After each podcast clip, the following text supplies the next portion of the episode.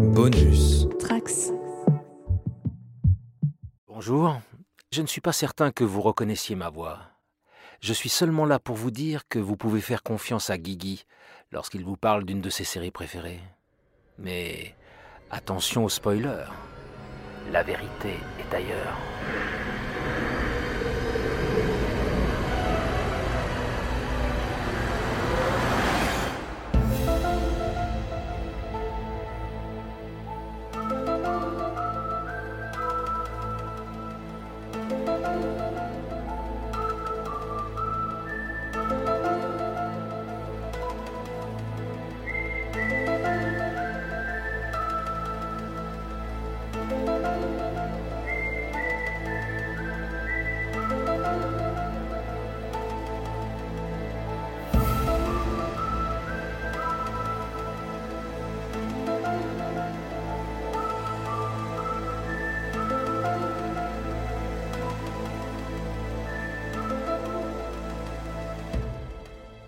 Bonjour à toutes et tous dans les dossiers secrets du coin pop. Je suis l'agent spécial Guigui et je suis là pour vous faire entendre la vérité concernant l'une des séries les plus cultes de l'histoire de la télévision. Je veux bien sûr parler de The X-Files. Une série exceptionnelle à plus d'un titre que nous allons décortiquer à raison de plusieurs podcasts d'analyse sur chacune de ces saisons pour fêter comme il se doit les enquêtes des agents Mulder et Scully.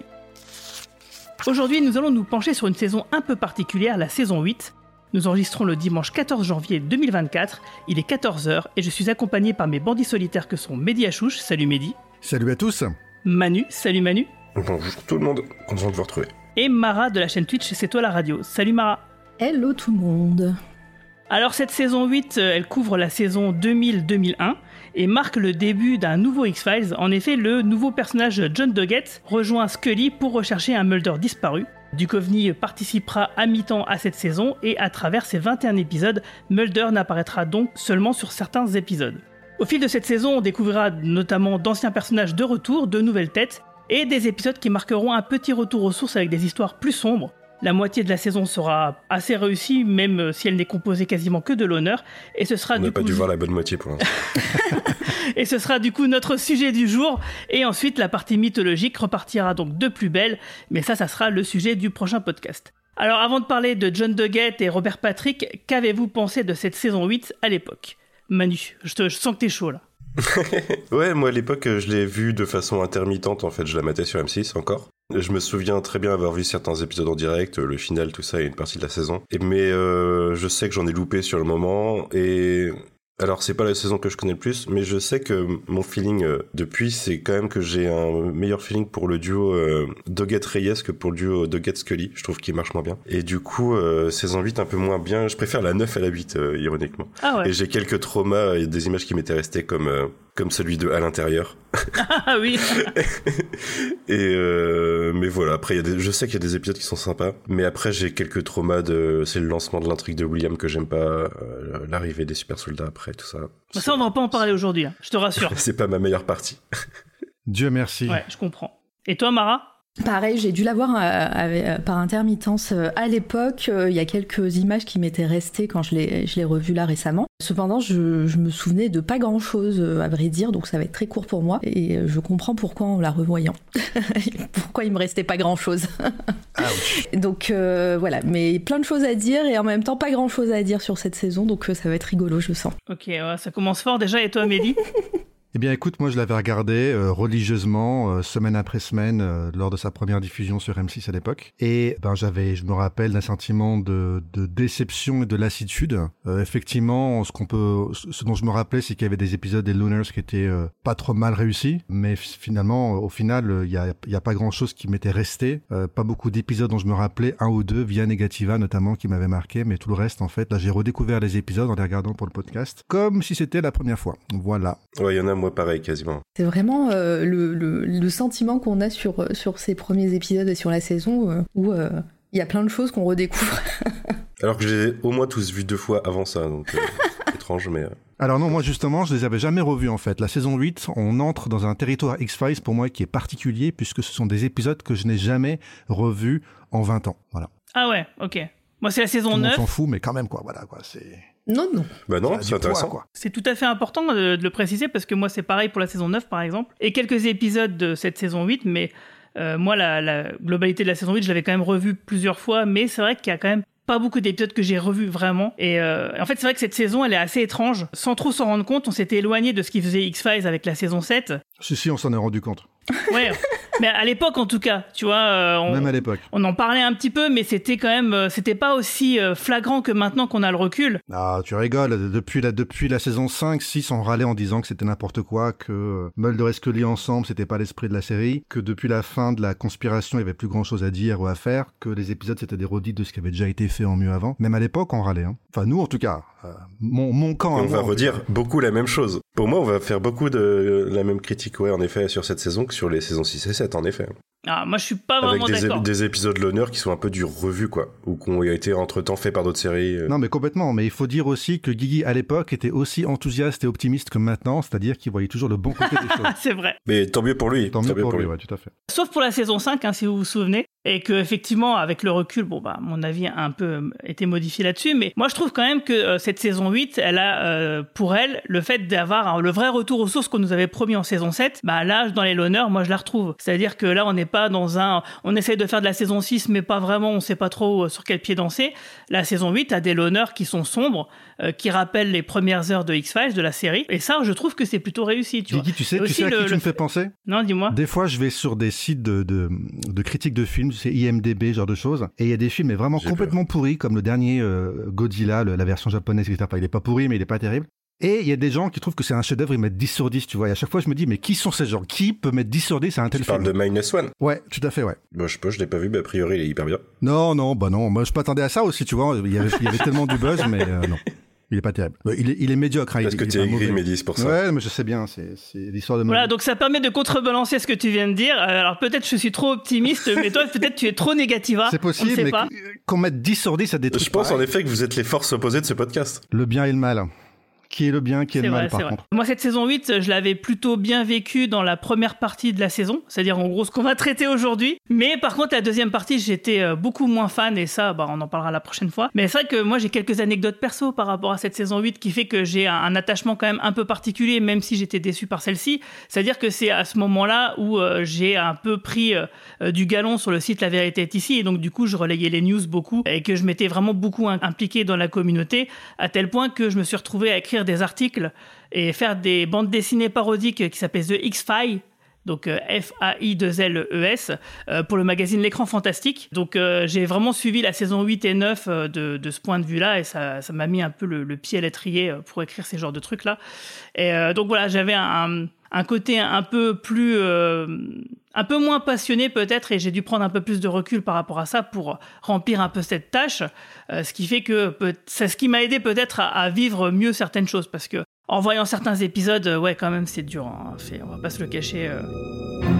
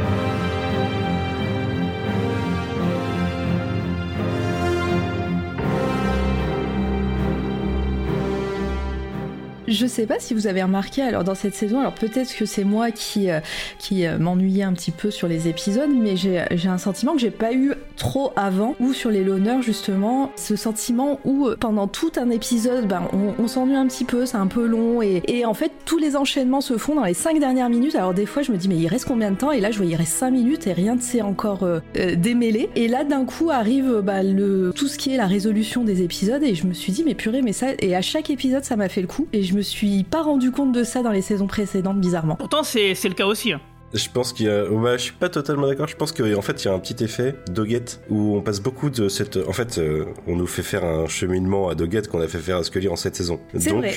Euh, comme vous le faire rapidement, euh, j'ai l'impression qu'on a beaucoup de parties d'épisodes où ces discussions Doggett Scully, euh, je vous demande de croire, ouais, mais vous me demandez de croire un peu beaucoup de choses, et à la fin, Doggett face à l'évidence qu'il y a quelque chose qui va pas quand même. Et du coup, il y a beaucoup de ça dans la saison. Mais du, je pense que ça joue un peu sur le rythme des épisodes. ouais. Peut-être, mais, mais même des moments d'ellipse un peu chelou, Doggett qui sort de sa voiture et qui se retrouve dans la chambre de Scully. Enfin, on va en reparler, mais tu vois, c'est trop bizarre. Ah, c'est peut-être du montage ça après. Oui, oui, c'est pour ça que je me suis, je me dis que je m'en suis pas rendu compte sur les saisons d'avant, alors que là, c'est, ça me sautait aux yeux à chaque fois. C'est le char de Nukovny qui euh, te faisait euh, ne pas voir ça, peut-être. Mais c'est vrai que c'est vrai que dans les saisons précédentes, il y avait quand même ça, c'était quand même présent. Alors peut-être- c'était peut-être pas aussi présent euh, d'une manière aussi concentrée dans quasiment tous les épisodes, mais c'était déjà présent. Bah, ce qui est vrai en tout cas, ce qui- est flagrant, c'est que autrefois on pouvait mettre sur le dos du génie à la Sherlock Holmes de Mulder qui euh, qui comprenait tout en un flash. Or maintenant, c'est Scully voire Doggett qui fait la même chose, donc on se dit quand même ça passe, ça marche pas quoi. En fait, c'est- juste l'écriture de la série qui est comme ça. Il faut qu'un personnage comprenne hyper facilement ou hyper rapidement un truc qui est normalement complètement obscur quoi. Donc c'est vrai que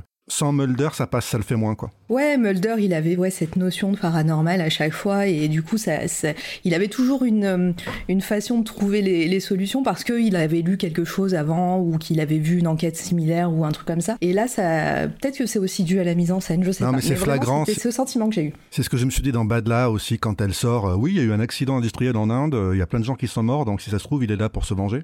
Bah, D'où elle sort ça, quoi C'est c'était- c'est- c'est- c'est absurde. Il y, a- il y a plein de moments comme ça où elle sort des trucs absurdes qui se révèlent être vrais. Dans, Bad, dans Badla, le pire, c'est qu'il y a un moment, il y a une phrase de Scully qui dit euh, Je vous jure, euh, il y a quelque part, il y a une raison et un motif. C'est juste que vous le voyez pas. Et, et- et ça nous a jamais explicité, explicité dans l'épisode. C'est-à-dire que vraiment, au final, on n'a pas de raison, quoi. Il y a vraiment il y a, il y a pas grand-chose. Je vous trouve quand même dur parce que euh, la dynamique euh, Doggett euh, Scully, c'est vrai qu'elle est très différente de celle de Mulder et Scully, et il y a beaucoup de choses qui du coup, comme vous le dites, ne fonctionnent pas. Mais quand même, il y a aussi une autre, un aspect quand même, moi que je trouve plutôt positif, c'est euh, la façon dont Scully a là de euh, justement se réapproprier les X-Files et d'avoir, euh, comment dire, là on a vraiment un rapport de hiérarchie, je trouve, euh, subalterne entre Scully et, et Doggett. Doggett rend des comptes à Scully, vraiment clairement, et c'est très marqué, je trouve, et c'est Scully, elle essaye vraiment de le guider, un peu comme si c'était son padawan, chose qu'on n'avait pas avec Mulder et Scully, où ils étaient déjà sur un pied d'égalité, et ils avaient chacun leur domaine de compétences qui étaient différents mais complémentaires. Là, Scully, elle guide Doggett vraiment, qui lui, en plus, lui, il différent de Scully, c'est-à-dire que Scully, elle avait comme ambition quand même de comprendre les choses et de prouver à Mulder que en fait ce qu'il pensait c'était pas exactement ça il y avait sûrement peut-être une autre explication Doggett lui de son côté il en a rien à foutre Euh, tu lui dis euh, euh, essaye d'expliquer un truc lui il s'en fout de chercher une explication lui tout ce qui l'intéresse c'est le truc euh, pragmatique quoi Ouais, ouais, c'est ça qui m'intéresse avec Doggett. Moi aussi, je trouve que Mara et Mehdi, vous êtes un peu dur. Je suis pas totalement d'accord avec toi, Guigui, sur Scully, parce que je trouve que c'est un peu forcé le retournement de Scully. Euh, Il est un peu artificiel, je trouve, en début de saison. Mais enfin, le, changement de paradigme, quoi, ça force un petit peu trop de l'autre côté, quoi. Mais ce que Doggett apporte pour moi, c'est ouais, en effet le côté pragmatique et euh, la vraie réflexion d'enquêteur. Au-delà de, avant, on avait le paranormal et la science. Maintenant, on a, euh, on a un vrai enquêteur, quoi. Ce qu'on n'avait pas totalement avant. Mulder de temps en temps. Et c'est, enfin, c'est leur formation. Donc, de toute façon, ils sont un peu enquêteurs quand même. Mais c'était pas le fond, le propos. C'était pas le fond, quoi. Et là, on a un peu de. Après, moi, je suis d'accord avec vous. hein. On pourra en reparler pour l'épisode Patience parce que je pense que c'est le meilleur épisode pour, pour ça. Mais il y a quand même le bon côté de la saison, c'est Doggett. Moi, j'aime bien Doggett. C'est un personnage intéressant. Il apporte du sang neuf à la, à la série. Et la dynamique entre lui et Scully, elle est assez intéressante. Et euh, je pense que Patience, il est à l'image de la saison 8, c'est-à-dire que l'intrigue, elle est toute pourrie. Mais euh, la dynamique entre Scully et Doggett vaut le coup. Vaut le coup de. ça sauve le je truc pense ouais. que toute la saison est un peu comme ça. on tourne autour du sujet depuis tout à l'heure, mais donc on, on a un nouveau personnage qui entre dans cette saison, euh, dans cette série avec cette saison 8. C'est le personnage de John Doggett qui est joué par Robert Patrick, puisque comme on l'a dit, David Duchovny euh, n'est plus là pour euh, au- à peu près la moitié du temps euh, parce qu'il avait décidé de se casser, parce que les procès, etc. Je vous renvoie au, po- au podcast précédent. Et donc on va faire un petit zoom sur ce Robert Patrick. Qui est-il? Oui, Robert Patrick ou Bobby Patoche pour les intimes, comme vous le savez. Euh, non, un acteur que j'aime beaucoup parce que le putain de T-1000, bien sûr. Donc, il est né le 5 novembre 1958 en Géorgie, en Géorgie, euh, en Amérique, aux États-Unis. 1958 et pas 1959, comme vous pourrez voir l'erreur sur le site euh, La Vérité est ici, puisque la bio originale était de là-bas. Comment oses-tu, comment oses-tu dire ça? On m'a filé une bio qui était fausse. Ok. Ok, c'est la faute de Guigui, pas du site. Il est donc né euh, 353 ans et pas 354 ans après le complot des poudres, euh, bien sûr, parce que c'est le 5 novembre, excusez-moi. Donc il est né, je reprends, Robert J'aime bien, Patrick. j'aime bien comment cette bio commence. J'a- J'aime beaucoup le début. Robert Patrick, donc né le 5 novembre 1958 en Géorgie, aux États-Unis, au sein d'une famille de cinq enfants qui bougent partout, euh, pas mal euh, au sein de la région euh, mid- Midwest des États-Unis. Alors pour replacer, il faut vous rappeler que les États-Unis ont été colonisés par l'Est et du coup le Midwest, en fait c'est l'Est, mais euh, c'est juste que tout est l'Ouest dans le langage des États-Unis vu que ça vient de la côte est. Donc ils sont au centre à l'est et du coup après c'est l'ouest. Donc c'est le Midwest, c'est l'est. Donc c'est euh, Michigan, Ohio, euh, Géorgie, tout ça quoi. J'en suis où Voilà. Donc euh, C'est la meilleure bio depuis le début de ce podcast. sa famille bouge beaucoup au sein du Midwest et euh, c'est comme ça qu'il passe une partie significative de sa scolarité en Ohio. C'est d'une façon générale un enfant, un adolescent plutôt normal, même si parfois turbulent, mais qui ne se limite pas à ses capacités sportives, puisque euh, il fait pas mal de sport, du golf, du football américain, des choses comme ça. Mais personnellement, il s'intéresse aussi aux activités artistiques et pendant que son père le pousse vers la comptabilité, euh, ce que on, Pourquoi pas, hein, mais non. Euh, ce qui finit par abandonner au profit euh, des arts dramatiques. Sans grande perspective de carrière parce que l'Ohio, mais il finit par faire des petits boulots après la fac et à finir euh, peintre en bâtiment en faisant des pubs ou des choses comme ça. quoi. À 25 ans, il est victime d'un accident de bateau sur le lac Erie, donc au nord, hein, côté des Grands Lacs. Lors duquel il manque de mourir non dans l'accident, mais parce qu'a priori, il a passé 3 heures à faire des allers-retours à la nage pour aider les autres passagers qui étaient, qui étaient plantés dans le bateau. quoi. Donc bonne performance sportive néanmoins, hein, quand même, euh, Robert. L'expérience le décide à bouger et à tenter sa chance à Hollywood du coup, où pendant quelques années il va galérer, euh, donc ça c'était en 1984, et du coup pendant quelques années euh, il va faire des, des petits boulots, euh, enfin des petits jobs au théâtre ou au cinéma ou dans des séries. Non je crois même pas qu'il fait de séries encore. Et euh, de son propre aveu il se met parfois en danger en réalisant ses propres cascades, en faisant des trucs plutôt débiles. Et il atteint la consécration au début des années 90 puisqu'il a d'abord un petit rôle dans le second Die Hard, et ensuite il obtient de James Cameron le fameux rôle du T-1000 dans Terminator 2. Donc le nouveau robot tueur qui est d'ailleurs plus proche de la vision initiale du robot infiltrateur qu'avait James Cameron avant qu'il tombe sur Arnold Schwarzenegger, qui est pas tellement un infiltrateur. Euh, ça le propulse dans le propulse dans l'esprit des gens, mais ça l'enferme aussi dans son rôle pour un bon moment, puisque euh, au final, on va le connaître pour ça. Il va reprendre son rôle en tant que caméo dans un certain nombre de choses, entre Wayne's World ou la, la fameuse attraction du parc euh, Universal, je crois.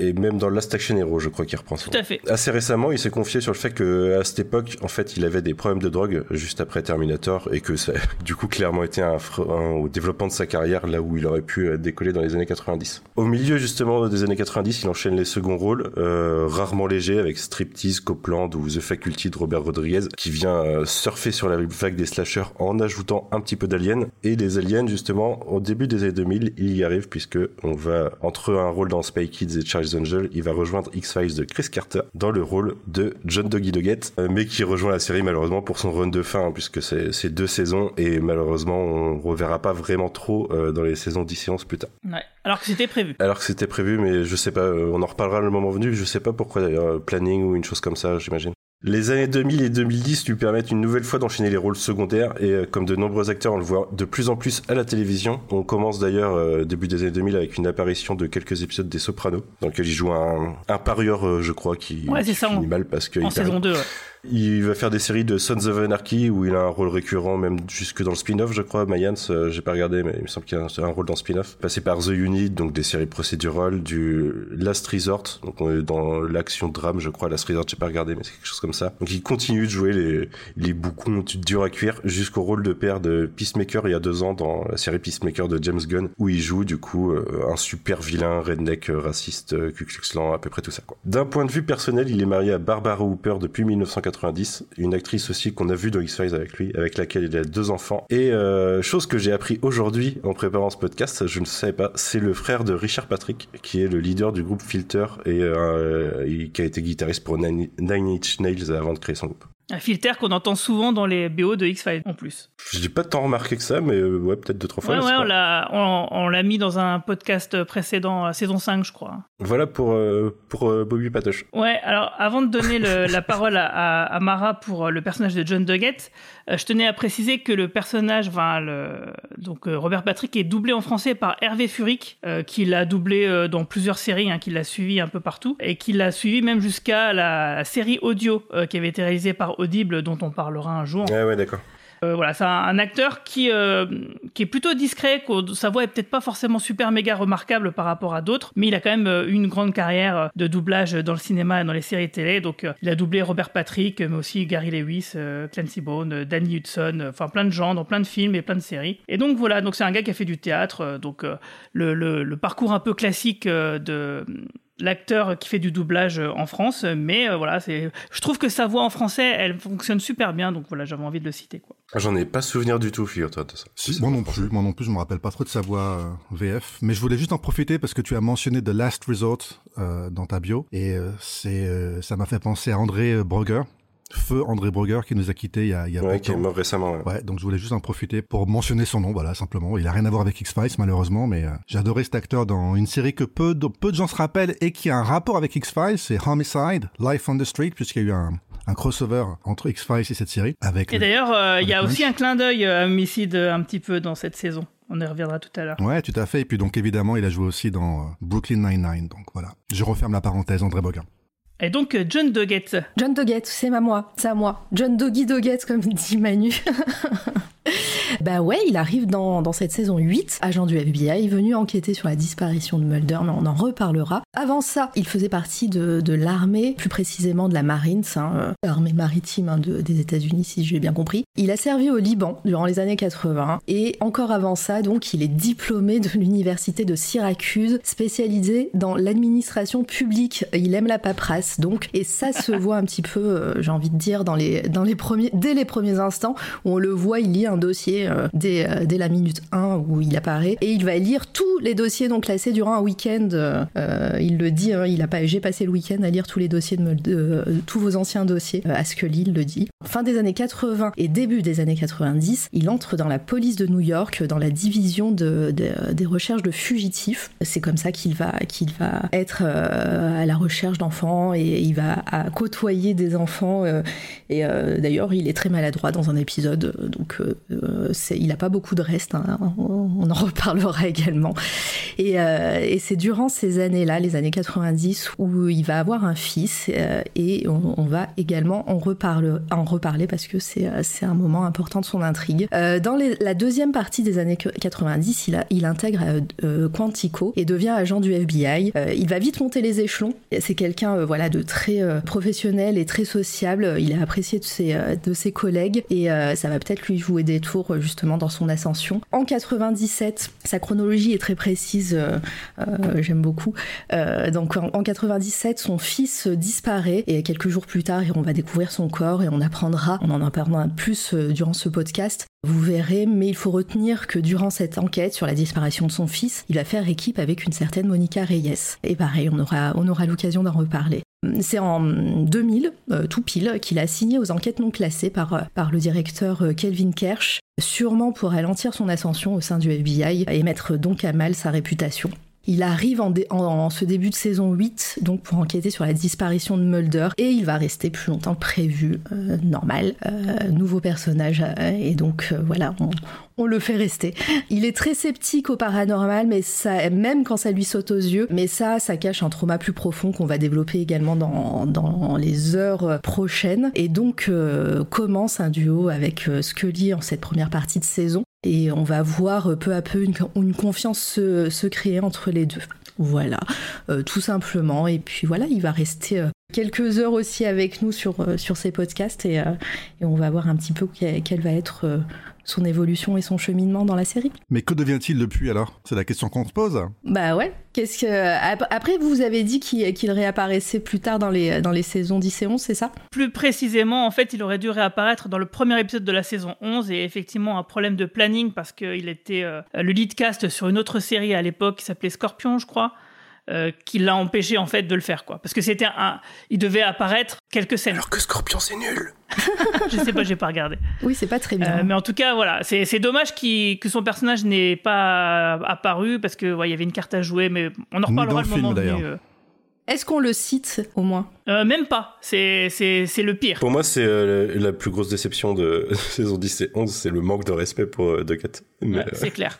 J'avais une précision de nerd, mais c'est quand même un peu important pour le personnage, c'est que les Marines, c'est pas euh, la marine. La marine, c'est l'US Navy aux États-Unis. Ah. Et les Marines, ça, ça vient de la Navy à la base, mais ça dépend de, du département de défense et c'est des forces d'intervention en fait. C'est la- les principales forces. Les fusiliers marins. Donc on c'est des forces spéciales. Ou autrefois, peut-être, je sais pas. À la base, mais en fait, les fusiliers marins, c'est l'origine du truc, mais c'est plus que ça. Les marines maintenant, il y a aussi des, enfin, il y a aussi des forces d'intervention aériennes. euh, Enfin, Alors il y avait une précision dans la bio, alors j'ai va- vachement résumé pour pas rentrer dans les gros lui, détails. il était mais, dans les euh, forces amphibies en Voilà, il dit, il, euh, c'est c'est indiqué la, la marine amphibienne, euh, voilà, l'United States Marine Corps. Corps. Ça se dit pas corps. Corps. Voilà. Il me semble que dans la saison 9, ce, sera évoqué euh, ça, à un moment donné.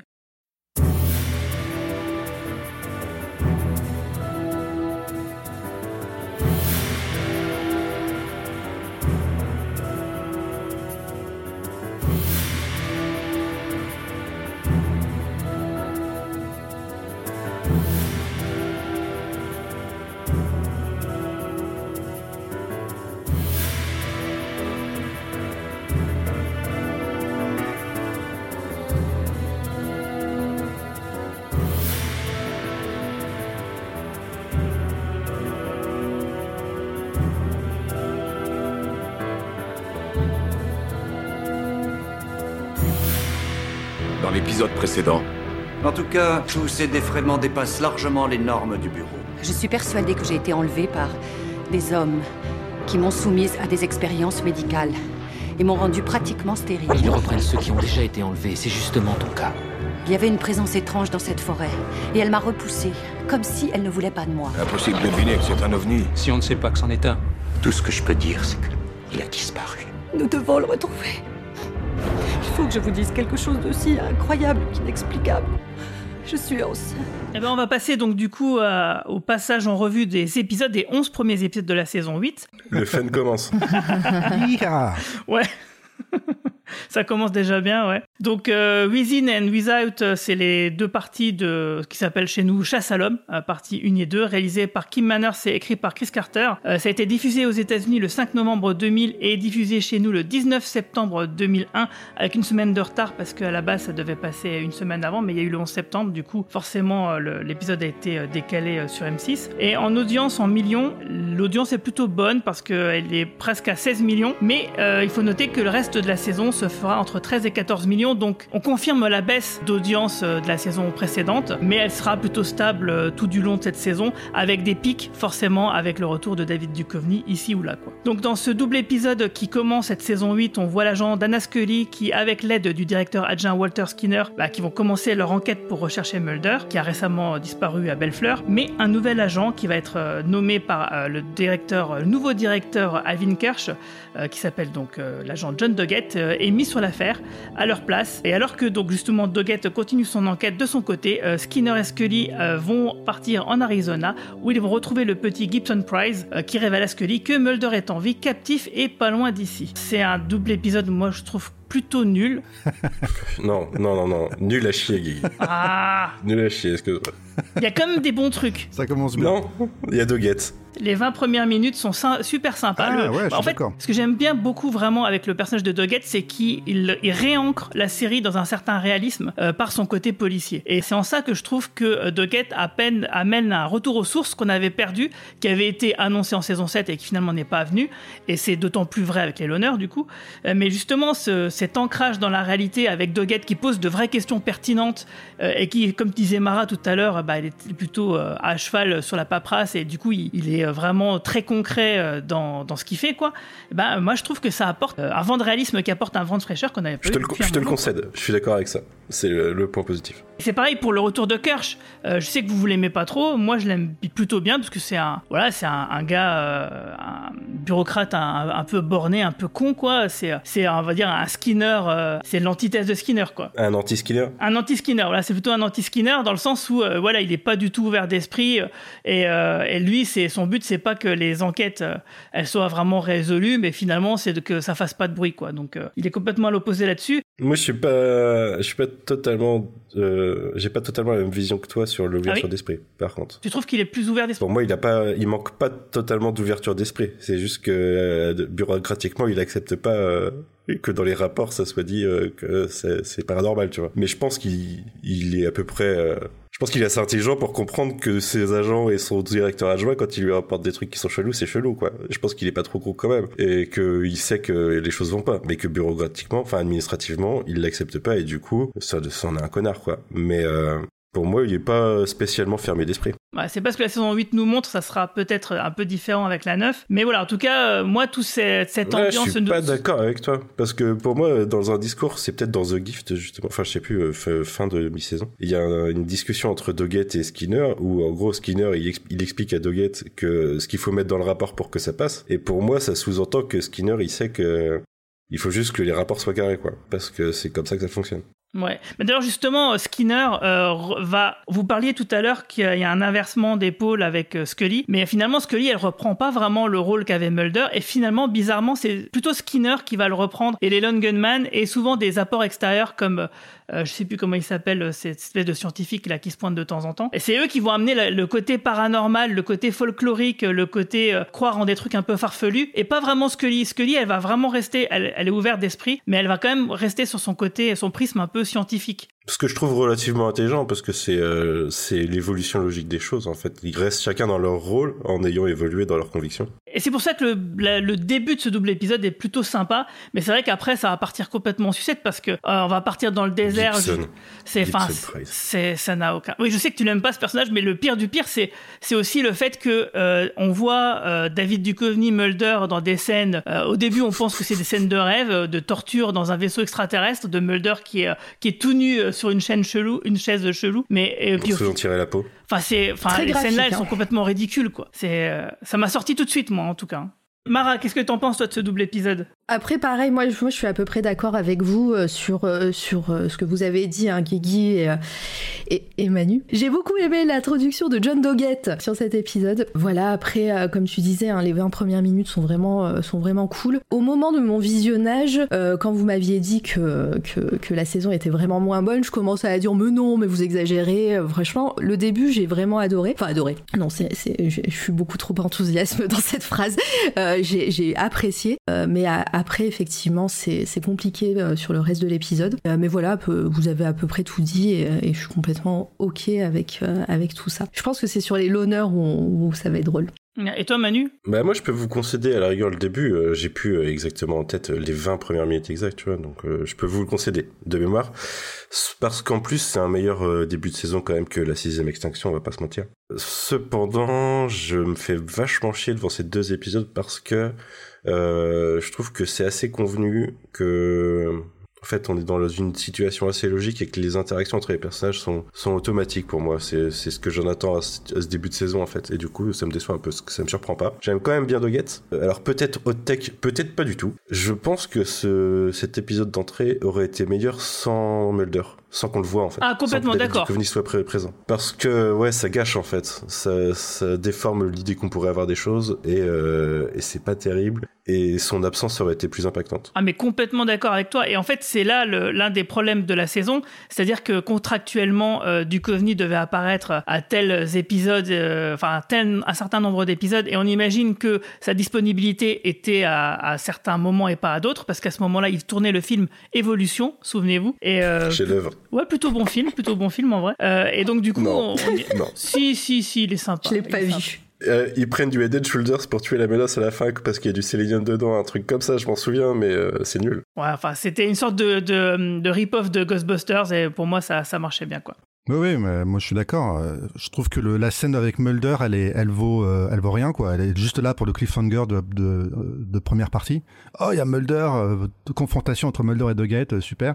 Et après, bah ça part en cacahuète parce que on sait pas pourquoi il laisse euh, Gibson partir alors qu'il pourrait très bien garder et tuer Doggett facilement. Pourquoi il saute de la falaise? Enfin, ça n'a, ça n'apporte rien. C'est juste du grand n'importe quoi. Effectivement. En tout cas, bref, euh, donc ouais, on imagine que c'est euh, des contraintes de production, euh, pas du tout liées peut-être au désir des, des scénaristes, quoi. Ceci dit, ouais, comme vous dites, je pense, enfin, comme tu dis, Manu, Mulder aurait mieux fait de pas être dans cet épisode, et je trouve quand même qu'ils ont mieux géré euh, l'enlèvement de Scully que l'enlèvement de Mulder pour Ah bah l'instant. complètement. Bah en fait c'est normal parce que quand même l'enlèvement de Scully il était prévu en fin de saison précédente donc ils ont eu genre six mois pour le faire en fait pour le préparer correctement et là c'était un peu plus euh, à l'arrache et puis en plus de ça il y avait pas vraiment d'idée derrière quoi. Euh, on va le, on va le voir. Alors, la mythologie elle tourne à vide quoi. Ouais, c'est vrai. Mais l'enlèvement de Scully était, était plus, plus subtil, on va dire. Là, c'est vraiment graphique, les effets spéciaux, le côté torture et tout. Enfin, vraiment, comme tu, dis, comme tu disais, ça, ça sort vraiment de l'épisode finalement.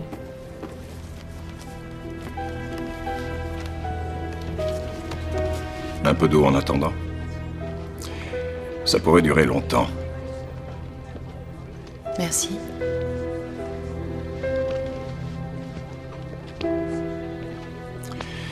N'êtes pas la partenaire de Mulder Si. Je crois que personne n'échappe aux soupçons dans cette affaire.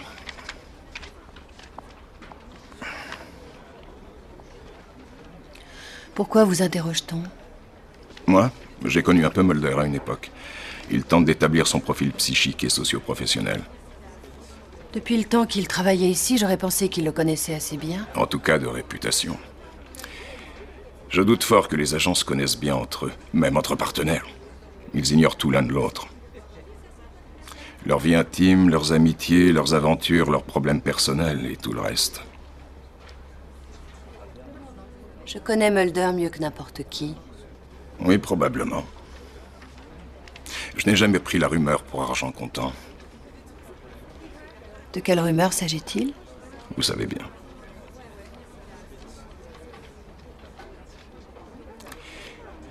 Disons que Mulder a toujours éprouvé une certaine méfiance envers vous et devant votre ambition. Où avez-vous trouvé ça? Il y a certaines femmes au bureau à qui il a fait des confidences. Je croyais que vous étiez au courant. Non.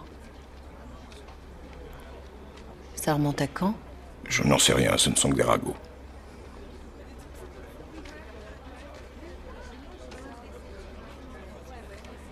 Qu'est-ce qui lui est arrivé à Mulder Quelle est votre théorie? Quelle est ma théorie?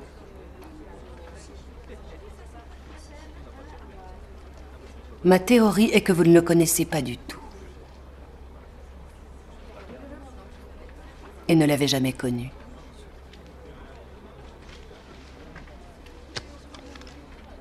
John Doggett.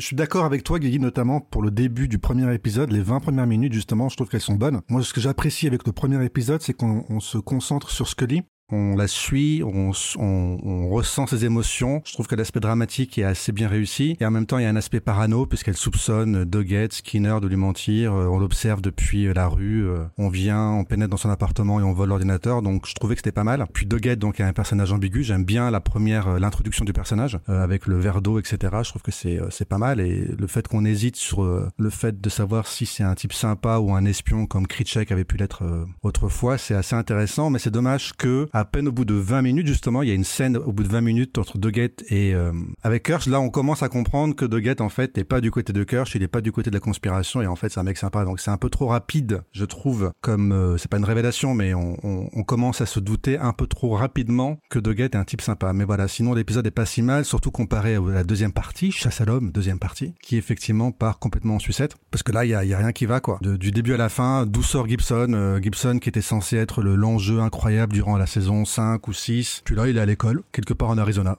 Voilà, on sait pas trop, euh, on sait pas trop ce qu'il fout là, on ne l'expliquera jamais. Il y a plein de choses qui fonctionnent pas, mais je vais pas vous embêter avec tout ça. Mais simplement, on peut quand même s'arrêter sur la fin à l'hôpital, qui ne fait absolument aucun ah, sens. C'est une catastrophe. C'est ah, une, catastrophe. Il y a rien qui fonctionne. On saura jamais comment il est sorti de la chambre d'hôpital avec le gosse.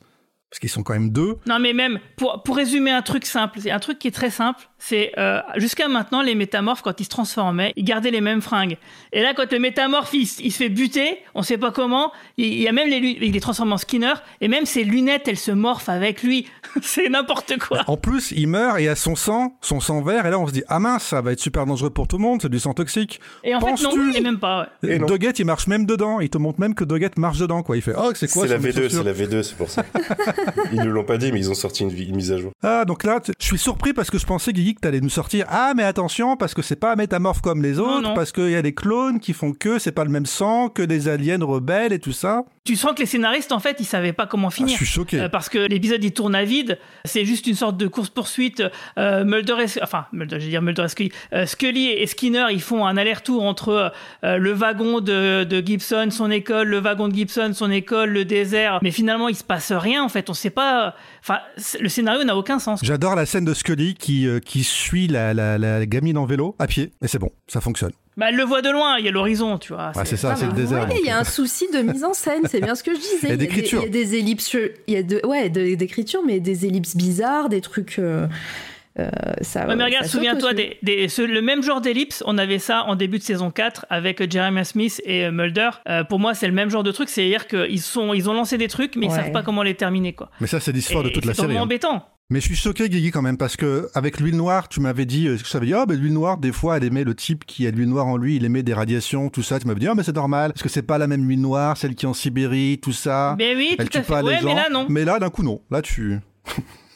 Mais non, j'ai pas d'explication, surtout que là, regarde, euh, Scully, elle tire euh, dans sa nuque et tout, euh, pff, et là, ça marche nickel, tu vois, t'as pas besoin d'un poinçon. Enfin bref, il y a plein de trucs qui vont pas. De toute façon, c'est la dernière fois que le Booty Hunter, c'est la dernière fois qu'on le voit, on le verra plus jamais après. Thank the Lord.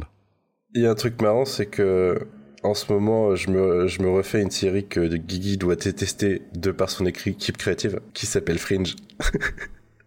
et que j'aime beaucoup hein, en l'occurrence. Et euh, ce qui est marrant, c'est qu'en regardant Fringe, je me rends compte qu'il y a beaucoup de plots de X-Files euh, mauvais de X-Files qui ont été repris. Alors Fringe, du coup, il n'y a pas de paranormal, c'est de la pseudo-science, donc ça reste un peu paranormal, mais c'est plutôt de la pseudo-science. Mais euh, ils ont l'équivalent du coup des métamorphes de X-Files avec des métamorphes euh, espions entre les deux univers dans Fringe. Euh, sauf que c'est bien fait et à un moment il y a une V2, il y a des nouveaux métamorphes euh, qui fonctionnent plus pareil et du coup euh, les règles changent quoi. Mais c'est officiel, c'est plus la même version et tout. Et du coup en voyant X-Files, je me dis ouais, ok, Chris Carter il en était pas là encore. Non, bah là, ils étaient fatigués, ils étaient rincés, ça se voit qu'ils étaient ailleurs, que le, comment dire, leur enjeu, eux, c'était euh, d'inscrire Doggett euh, dans la série, et finalement, la mythologie, bah, ils, ont, complètement merdé le truc.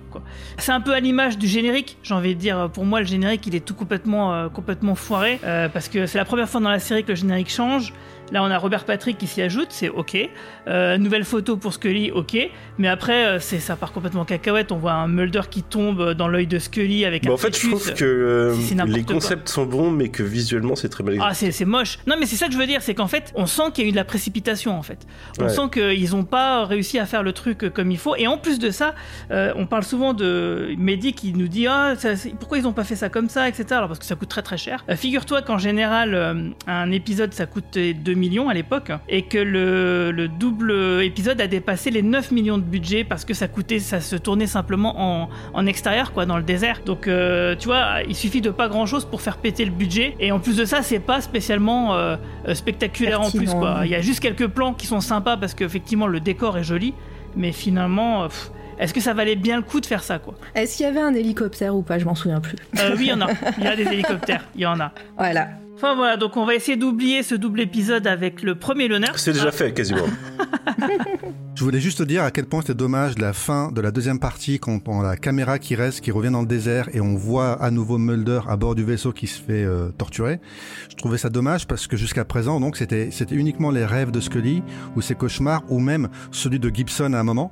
Mais donc à chaque fois on pouvait se raccrocher ah mais ces scènes un peu ridicules, tout ça c'est un fantasme, c'est c'est un cauchemar, c'est pas vrai. Or là le dernier plan, il y a aucun aucun moyen que ce soit une focalisation interne, aucun moyen que ce soit euh, un fantasme. A priori c'est montré comme un plan, une scène objective et donc c'est vraiment en train d'arriver. Donc c'est en plus ça termine vraiment en eau de en eau de boudin quoi. Ça termine vraiment sur une mauvaise idée. Donc vraiment il y a rien à sauver de la deuxième partie.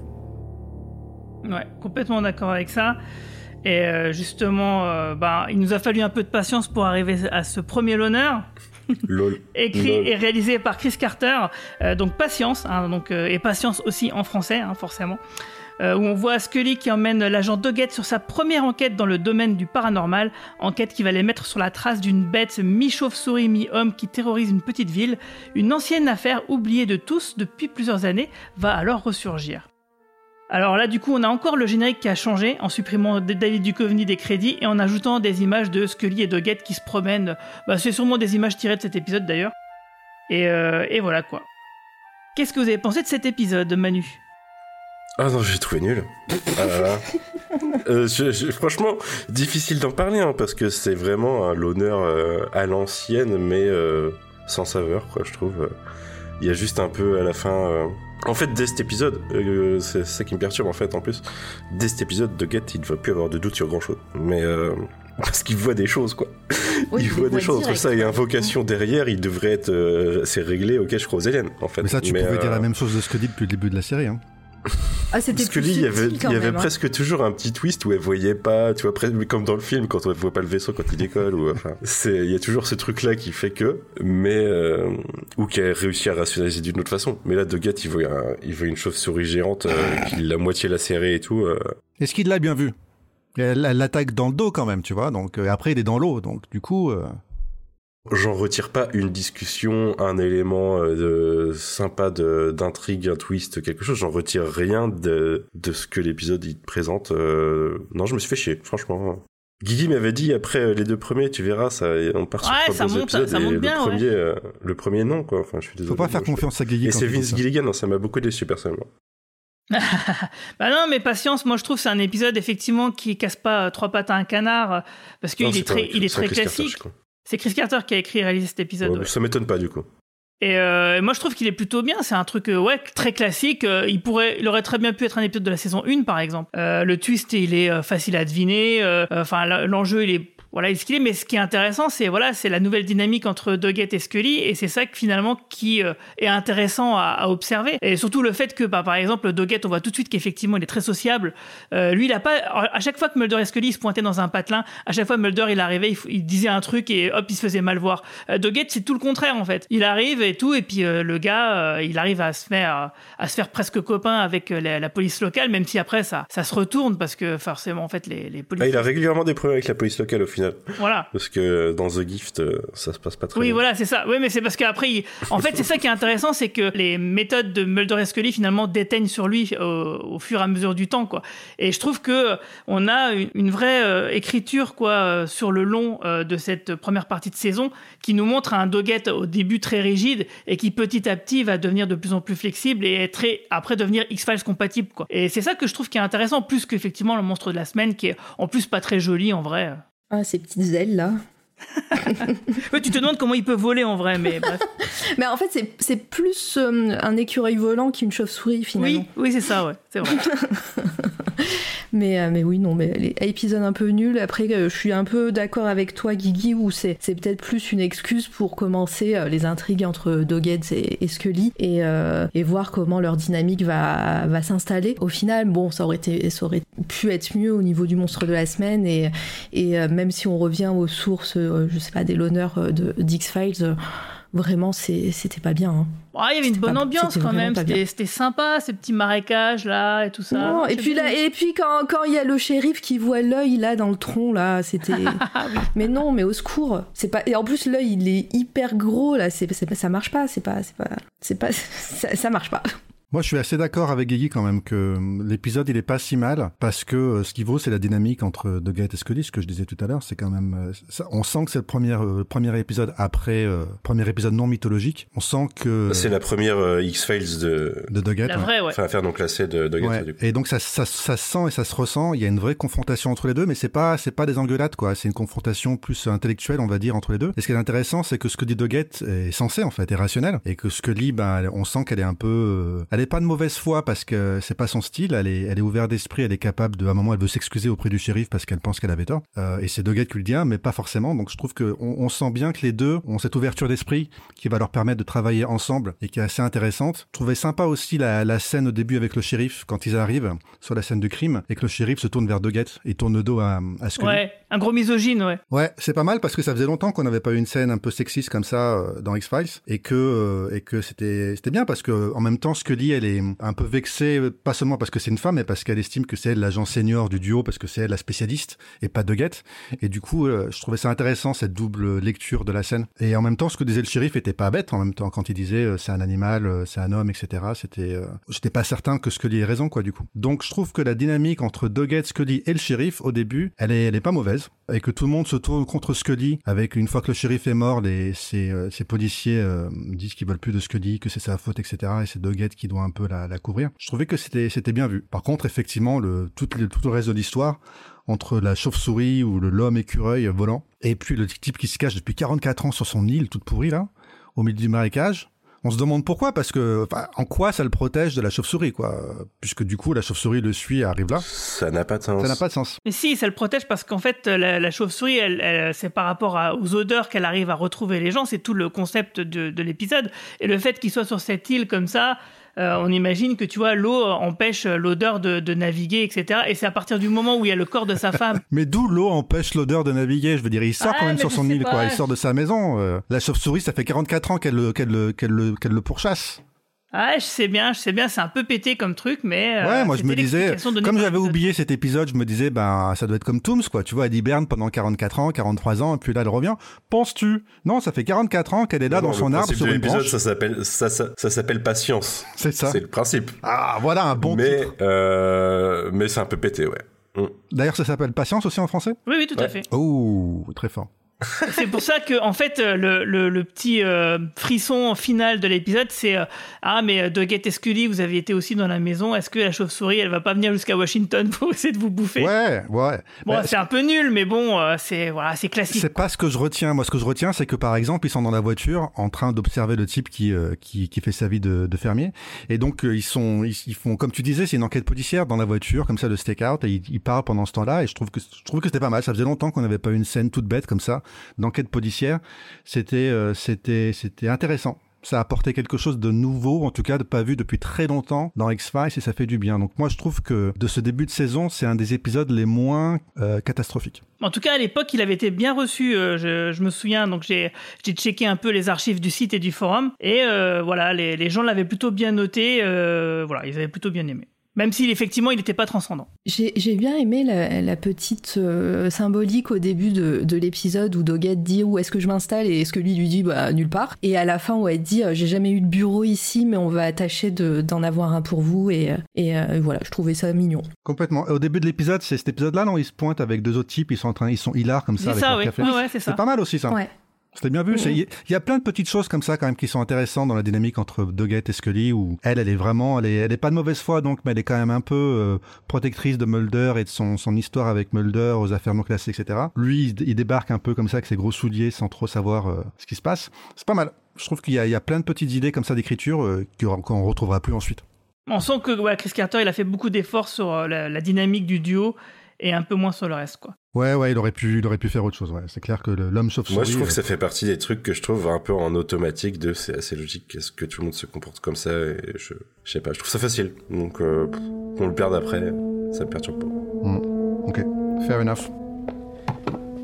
Excusez mon retard. Je viens de recevoir un fax à mon ancien bureau. C'est Myron Stefanik, le frère d'Ernie.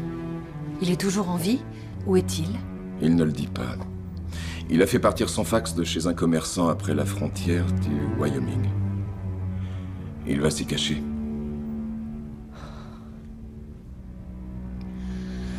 Est-ce que vous y croyez, agent Doggett?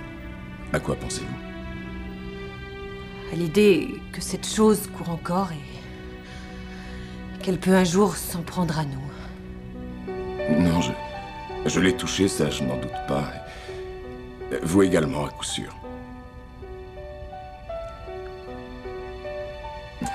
Dans le grand bureau, l'affaire a provoqué un bel esclandre. Le rapport n'a pas eu le bonheur de leur plaire. Vous vous y habituerez.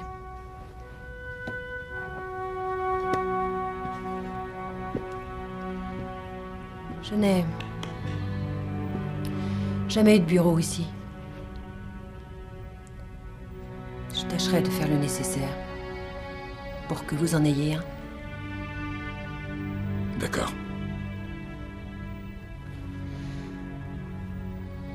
Une chose que je voulais vous dire aussi. Merci d'être venu à mon secours. Vous croyez que j'ai réfléchi avant? Vous auriez fait pareil. Ok, alors du coup, on va se demander si l'épisode d'après c'est un, un épisode perdu. avec euh, Roadrunners, euh, donc euh, Un coin perdu en français, réalisé par euh, Rob Hardy et écrit par Vince Gilligan, où on voit Scully seul enquêter sur d'étranges disparitions un peu contre son gré, hein, dans une petite ville déserte et découvre alors une sorte de culte chelou aux côtés de bah, qui vénère en fait une sorte de bête monstrueuse, une secte qui voilà qui vénère une sorte de Goa'uld qui a la faculté de contrôler son hôte et, et puis du coup bah, son Putain petit de monde Goa'uld. Et Scully pourrait devenir chose, donc hein. l'un d'entre eux euh, et c'est donc euh, Doggett qui va partir à sa recherche et à ce- qui va voler à son secours. Qu'est-ce que vous avez pensé de cet épisode qui rappelle un épisode de Chapeau long et bottes de cuir euh, qui avait déjà eu un peu un pitch similaire avec Madame Peel? Ah ouais Vas-y, bah raconte. Je sais pas. ah bah, ça ça s'appelait Murdersville. Il y a un film avec Spencer Tracy aussi, non? Il y a plein de trucs. euh, Enfin, c'est une intrigue classique de SF. Bah ouais. Ouais, c'est clair, c'est assez Il y a classique. littéralement un épisode de euh, Stargate où ils l'ont fait avec des larves Goa'uld dans une petite ville. Mais, Voilà. euh, Donc euh, moi je me suis dit ouais, peut-être Manu t'allais aimer cet épisode à cause du Non. mais en fait non. Non, non. Alors, euh, en partie parce que du coup, euh, bah autant voir Stargate dans Stargate. hein, moi, ça me, j'aime bien Stargate, donc voilà. Euh, mais en plus, alors, euh, on a beaucoup de Mulder ou euh, de Get dans leur coin euh, ce, ce début de saison parce que logique de tournage, je pense, ou quelque chose comme ça. Je trouve ça. Enfin, le Goa'uld est dégueulasse et euh, Oh non. et l'opération de je te découpe euh, je te découpe la Ouais. colonne vertébrale pour t'enlever un parasite à la fin non mais euh, Elle aurait que jamais que dû s'en sortir à ce moment-là. Ce que, euh, ce que qu'est-ce que c'est que cette histoire en fait Ouais, c'est vrai que c'est la boucherie à la fin, on se demande comment c'est possible, c'est vrai. et encore un truc que De Get devrait euh, enfin après ça il devrait plus avoir encore euh, grand doute mais bon non enfin pour moi c'est un épisode médiocre enfin c'est pas nul éventuellement mais euh, je trouve ça vraiment très très très très très médiocre J'ai plutôt aimé l'introduction, on va dire, avec le, le bus et tout. C'était très très mystérieux, que, que le mystère est très vite parti, mais euh, il y a des cold open très intéressantes par contre cette saison je trouve l'intro euh, méga mystérieuse, tu, tu te demandes, on se doutait que ça allait être un truc avec un culte, euh, une secte ou quoi que ce ou quelque chose comme ça. mais euh, mais après ouais, c'est et ça- fait partie, ça, ça c'est à peu près à cet épisode où je me suis dit purée, mais la conclusion est tellement vite expédiée où euh, Doggett arrive en voiture, il se casse, il se retrouve dans la chambre, il libère Scully et il enlève le, le Goa'uld. Je me suis dit ok et euh, on comprend pas trop, euh, enfin on comprend pas trop en vrai. Encore une fois, un, épisode avec des bons moments, enfin avec des bons trucs, mais euh, mais ouais cette créature euh, vraiment moche. hein. Mais en fait, euh, je trouve que cet épisode, euh, Guigui, il a un effet. euh, L'effet qu'il a sur toi dépend, vu que c'est une histoire qui est assez euh, redondante dans la SF, ça dépend de ce que de quand tu le vois euh, dans, dans ta timeline de visionnage, j'ai envie de dire. C'est un peu comme l'effet euh, quand tu mates Star Trek euh, série originale en ayant consommé 50 ans de SF depuis. Il y a des épisodes, tu vois le concept, tu te dis ok, bah j'ai pas besoin de 48 minutes pour ça. Euh, bah là, t'as un peu la même idée. C'est vu que c'est une idée euh, déjà vue. Je vois ce que tu veux dire, t'as as raison là-dessus. Moi, pour, en l'occurrence, j'avais déjà vu effectivement pas mal de trucs dans ce style-là. hein. Moi, j'aime bien les histoires de body snatcher en plus des trucs comme ça. Mais ça, simplement, moi, c'était plutôt le prisme du ah, j'aimerais bien voir Scully dans cette situation. Justement, comme j'évoquais justement Madame Peel dans Chapeau les bottes de cuir, je dis ah, mais j'aimerais bien voir qu'est- qu'est-ce qui comment elle va gérer la situation, connaissant le personnage, connaissant la situation. Enfin, c'est vrai que le plot, il est euh, il est éculé de ouf. Euh, je me demandais voilà comment elle allait euh, gérer ça. Après effectivement j'étais comme toi un peu déçu euh, par le final parce que c'est vrai que comme dit Mara c'est c'est rushé et en plus de ça la façon dont, dont c'est extirpé de Scully c'est trop abusé. Euh, mais euh, l'ambiance est sympa quoi. Oui, ça c'est un peu abusé aussi. Ils sont hébétés d'un coup. euh, ils les laissent, ils les laissent partir. Euh, on pourrait imaginer qu'ils sont furieux parce Bah, qu'ils ils ont sont tué leur hébétés, ils savent plus quoi faire donc euh, voilà quoi. Je dis après il porte, Doggett porte Scully et il part au milieu des habitants comme ça. euh. Ben non, c'est, c'est- je pense que c'est, ben non, c'est parce qu'ils étaient contrôlés. Ah t'as compris ça comme ça toi? Bah pour moi, c'est un symbiote euh, qui contrôle d'autres plus, plus petits symbiotes. Pour moi, c'était des, des chrétiens fondamentalistes comme la série, ah ouais on moi les aime aussi. bien. Ah, moi je l'ai interprété comme une sorte d'esprit ruche où ils sont contrôlés, et du coup, euh, il y a le principal, et quand le principal meurt, euh, il meurt. Ça Enfin, passe un peu plus, un peu mieux. Après, je l'ai peut-être interprété comme ça parce Ouais. que c'est un plat éculé, mais euh, Ça passe un peu mieux avec ta théorie, mais je pensais comme Mehdi effectivement. moi. Et c'est peut-être un peu les deux, on sait pas. J'ai retrouvé en tout cas le film dont, dont je parlais, c'est euh, c'est Bad Day à Black Rock 1955, qui a une histoire. euh, en tout cas, les prémices sont les mêmes. Le type qui débarque dans ce dans ce village bizarre avec des, des habitants qui euh, refusent qu'il passe un coup de fil, etc., et qui sont tous un peu sur les Oui, c'est ça en fait, c'est le côté, le côté, euh, t'as une sorte de petite communauté, t'es au milieu de nulle part et ils t'empêchent de partir par plein de façons différentes, quoi.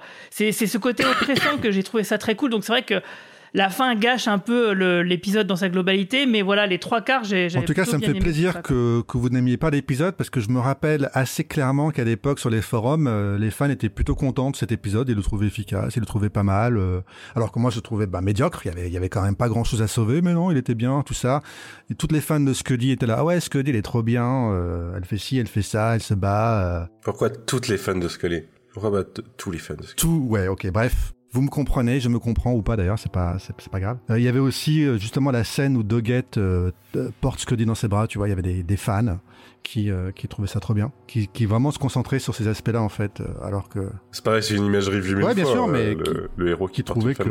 Parce que voilà, c'était le début de Doggett, donc tout le monde attendait Doggett au tournant, et donc il y avait voilà Doggett qui vient euh, sauver Scully, mais en même temps Scully elle est assez euh, proactive, euh, elle sait se défendre, elle fait des choses pas mal intéressantes, enfin, alors que l'épisode franchement est, est très médiocre, il y a une bonne ambiance au début certes, mais c'est c'est c'est très surprenant et décevant de la part de Vince Gilligan, quoi. On s'attendrait à ce que ce soit John Shiban qui écrive un truc pareil ou Frank Spotnitz, et là c'est Gilligan.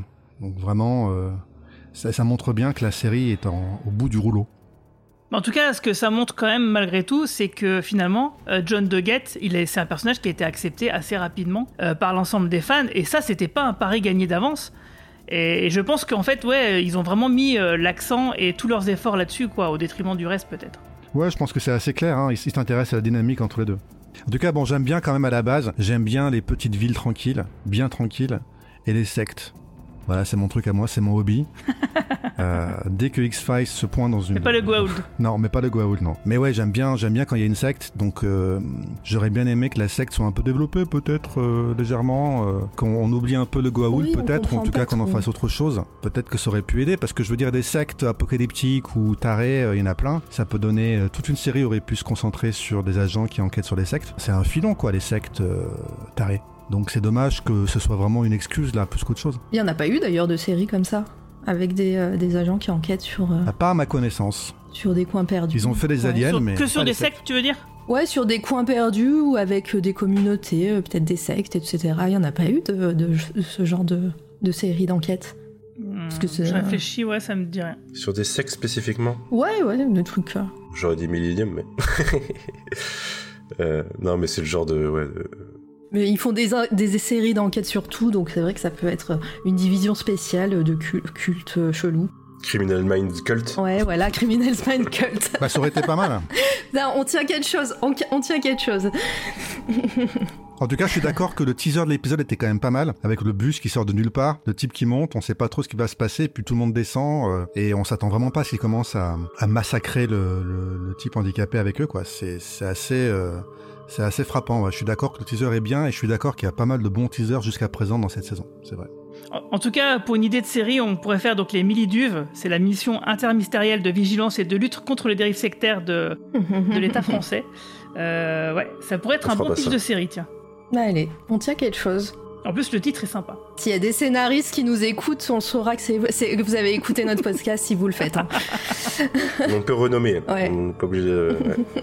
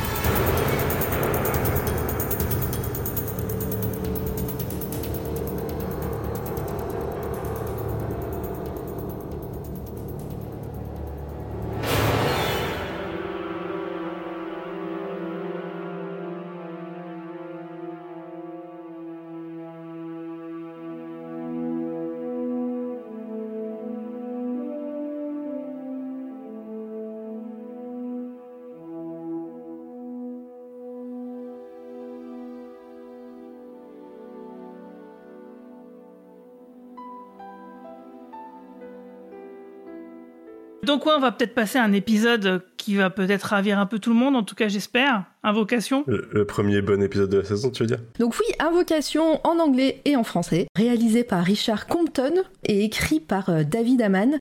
Donc euh, le synopsis, on, on se retrouve dans une, on voit une fête euh, avec plein d'enfants, enfin une fête. Un, je sais pas comment on dit, comment on pourrait dire ça, un petit. C'est euh, un parc. un parc, parc ouais. de euh, y a, mais sachant qu'il y a des, des chevaux et tout ça, euh, je pense que c'est. euh, Une petite foire, ouais. Ouais, une petite foire, ouais. voilà. Ouais, une petite foire, je dirais. Oui, parce que c'est lié au cirque de Mais toute oui. façon qui est à côté. C'est ça. Et on voit euh, donc un petit garçon, euh, Billy Underwood, et je me rends compte en lisant mon, mon résumé que ça, que ça spoil le plot twist. Dis donc euh, son nom de famille Underwood sous le bois, sous les bois. Sous, euh, voilà, un petit garçon qui va se, qui va disparaître euh, comme ça. On voit un, un, un homme un peu inquiétant euh, qui le regarde d'ailleurs, euh, qui tient son, son sac à dos à- après la fin de, de cette intro. Et on voit aussi sa maman en panique en train de, euh, de le chercher pendant cette intro. Et Ellipse, euh, dix ans, euh, dix ans plus tard, euh, sa maman qui était enceinte au moment de sa disparition va chercher son, son, son garçon, deuxième garçon euh, à l'école et, euh, et le corps enseignant lui montre euh, quelqu'un sur une balançoire et c'est son enfant disparu dix ans plus tôt qui n'a pas pris, enfin qui n'a pas du tout vieilli, qui n'a pas grandi plutôt parce qu'il reste enfant. Et voilà, mais il a un comportement étrange durant euh, tout l'épisode. Il est muet, il parle pas. Et euh, euh, l'agent euh, Doggett et Scully vont essayer d'enquêter, de trouver un petit peu ce qui s'est passé, trouver une raison biologique au fait qu'il n'ait pas grandi. Doggett, c'est là où on sait qu'il a travaillé avec des enfants. Euh, mais au final, il est pas très doux avec euh, avec ce petit garçon, donc il, s'y prend très mal. Et voilà. Et, euh, et au fil de l'épisode, on se rend on se rend compte que euh, il s'est fait enlever par euh, par un membre, donc gros spoil, hein, par une des personnes qui gérait cette fameuse foire avec ses chevaux et ce manège. Voilà, je vais chercher le mot. Et au fil de l'épisode, on se rend compte que les- le comportement étrange de cet enfant, en fait, c'était c'était un fantôme, si si j'ai bien compris moi l'intrigue, et que il, il demandait de l'aide des euh, des agents spéciaux et de sa famille pour euh, retrouver son corps et aussi prévenir un peu qu'il l'a enlevé, on va dire. Enfin, je sais pas, je le comprends aussi comme ça. Et aussi Euh, peut-être pour empêcher que son frère ou un autre Oui. se fasse subisse le même sort que lui avait subi dix ans auparavant. Totalement. Et donc voilà, donc épisode de, de Fantôme euh, qui était vraiment très cool. Enfin moi je l'ai, je l'ai, je l'ai beaucoup apprécié, sachant que voilà on, on, on- on sortait de, de plusieurs épisodes pas pas sympas euh, juste avant, donc euh, ça fait une petite bouffée d'air frais euh, quand arrive cet épisode. Encore une fois, pareil, euh, moi je, je vais le dire peut-être à, chaque épisode, même sur les bons, hein, toujours ces, conclusions un petit peu trop vite expédiées pour moi. Pareil, en pleine nuit, Doggett qui trouve le qui trouve le squelette en marchant dessus, enfin voilà, et en poursuivant le, ravisseur. Voilà, pour moi, ça fonctionne pas très bien, mais bon, après voilà, je, chipote et, comme je le disais, c'est un petit peu le souci de tous les épisodes que je vais euh, qu'on va auxquels on va parler. Moi, ce point-là, je trouve euh, que c'est, bah, enfin, je trouve que c'est cohérent dans l'histoire parce que le, il est là pour le faire trouver, donc il le fait amener vers le squelette. Oui, certes, certes, euh, c'est vrai. Mais voilà, mais encore une fois, c'est pour moi, c'est voilà, c'est un peu vite expédié quand même. Donc bon épisode, encore une fois Doggett qui est face à, à du paranormal, euh, en, euh, vraiment qui le voit de ses propres yeux et, et tout le monde l'a vu, hein, tout le monde a vu cet enfant revenir. Euh, ils ont fait des examens médicaux sur lui, ils ont vu que c'était euh, que c'était le même petit petit euh, garçon qui était euh, euh, qui avait disparu dix ans plus tôt. Et au final, ben voilà, ça se termine, euh, on retrouve son squelette. C'est étrange et en même temps, je trouve que c'est c'est un bon un bon épisode d'X-Files pour moi. Je suis assez d'accord. euh, C'est pour moi, c'est un excellent épisode. D'ailleurs, c'était l'épisode qui a eu le meilleur accueil euh, dans cette saison 8 euh, par les fans à l'époque. Moi, j'ai plusieurs choses quand même qui me gênent dans l'épisode. Euh, alors déjà, j'aime bien le côté policier. Encore une fois, David Aman, euh, le côté policier, c'est vraiment son truc et, là, ça se ressent. Euh, mais c'est du coup peut-être un peu une faiblesse parce que on se demande comment le vrai coupable n'ait jamais été interrogé alors que son assistant slash beau-fils slash gars de son entourage qui travaille pour lui l'a été. Donc euh, ça, je comprends pas comment euh, comment ce mec-là n'a pas pu être suspecté à un moment donné alors que l'autre, le, plus jeune, euh, l'était. Et aussi un autre truc euh, on parle des pré-génériques qui étaient efficaces. Bah, alors je comprends que ça n'a pas été fait parce que ça aurait été sans doute été trop long, mais le pré-générique en lui-même, il n'est pas euh, exceptionnel parce que c'est juste le gamin qui est, qui, est porté disparu, etc. Et le générique aurait été euh, plus pertinent à avoir été mis après la scène où la mère retrouve son fils dix ans après euh, sans aucune explication. Là, ça aurait été un pré-générique très mystérieux, très euh, très marquant. Bon, bref, là, je dis ça pour chipoter. Par contre, je me dis, est-ce que euh, du coup, on parle de fantômes, etc., d'enfants, et est-ce que ça n'aurait pas un rapport avec les nomades en saison 7 et avec Samantha Mulder? Voilà, moi, je trouve que on a une sorte de petite thématique lancinante qui revient. Et pourquoi je dis ça? Parce que vous le savez, je pense que vous pensez la même chose, c'est que ce qui est quand même ça marche très bien, c'est super bien, mais quand même, ce qui est quand même un peu embêtant, c'est que euh, pour travailler au X-Files, visiblement, il faut un traumatisme qui, euh, voilà, ça fait partie du CV, c'est, il faut que ce soit sur le curriculum, quoi. C'est vachement gênant, et en fait, du coup, moi, j'aurais bien échangé cet épisode-là euh, contre toutes les apparitions de Samantha post-saison 2, contre cet épisode-là pour Mulder en, dans la saison 7, par exemple je pense que ça aurait été vachement plus sympa. Juste pour euh, préciser, quand je disais que Billy Underwood, ça spoilait le, le plot twist de, de fin, c'est qu'on retrouve, donc on comprend qu'il a été euh, kidnappé et, et, enterré euh, quelque part, mais on retrouve le, le, modus operandi pour son petit, pour son petit frère, donc à la fin, qui est caché sous les planches d'une roulotte. Voilà, c'est pour ça que ça, je, je l'avais pas dit. Ouais, ouais, en effet, le foreshadowing du nom. Moi, c'est le c'est le premier épisode de la saison que j'aime bien et euh, je l'aime beaucoup. Je trouve que, alors déjà, il y a le point enfant flippant qui marche toujours sur moi. Euh, c'est pour ça qu'Eve est un très bon épisode, par exemple. C'est c'est pour ça que la scène la plus traumatisante pour moi de Battle Royale, c'est l'intro avec la petite fille qui sourit. Mais euh, je trouve que en fait, c'est un il joue sur un format classique d'esprit vengeur, sauf que le twist c'est que c'est pas un esprit vengeur, c'est enfin la vengeance va pas se faire classiquement via le meurtre, la torture, je ne sais quoi. Et ça et ça fait que je suis assez d'accord avec Guigui dans son idée puisque en fait euh, l'esprit est là pour amener à la fois la résolution judiciaire de l'enquête et la catharsis émotionnelle de ses parents. Et je trouve que ça marche bien du coup, que ça en fait une variation un peu plus poétique de l'esprit vengeur qui euh, qui résonne en plus avec euh, le personnage de Doggett puisque en effet on apprend sa backstory. Et ce qui est intéressant c'est que euh, la backstory est utile dans dans les, cette espèce de biais du personnage parce que il y a quand même l'élément central de l'épisode, enfin pas central du coup mais euh, important de l'épisode qui est qu'il revient dix ans plus tard euh, identique le gamin. Donc ce n'est pas normal. C'est à dire qu'il y a rien scientifiquement qui peut justifier qu'il soit revenu de façon euh, identique. Ce que ce qui devrait fortement choquer De Guette. Sauf que pour moi cette espèce de enfin cette backstory traumatisante du personnage fait que il y a ce biais qui vaut pour ses parents et pour lui qui est que bah c'est pas grave en fait le gamin il est revenu et puis on va essayer de savoir ce qui lui est arrivé. Mais le côté anormal est éclipsé en fait pour le personnage et je trouve que ça fonctionne bien avec avec ce qu'on contrairement à quand il voit une chauve-souris géante euh, humanoïde euh, et qu'après il reste sceptique là je comprends à la rigueur qu'il passe à côté du truc quoi. Et en plus bah, ça permet à Scully de lui montrer qu'il euh, a peut-être quelques biais et qu'il y, a des éléments qui sont pas normaux dans l'histoire mais surtout ce qui est intéressant c'est qu'en fait Doggett a raison dans l'enquête. Ça beau être lui le sceptique qui ne croit pas et qui ne comprend pas vraiment comment les choses se passent oui, dans l'idée où c'est au final l'enquête c'est pas du paranormal. L'élément paranormal c'est euh, le fait que l'esprit soit revenu et qu'il ait 10 ans quoi. Mais euh, exactement. Et c'est ça qui est, est dommage, qui, qui je trouve a toujours manqué dans X Files avec Scully, c'est que même si Scully est, est sceptique, c'est rarement elle qui avait raison euh, dans le comment l'enquête devait se, se, dérouler pour aboutir à bah, au final, quoi.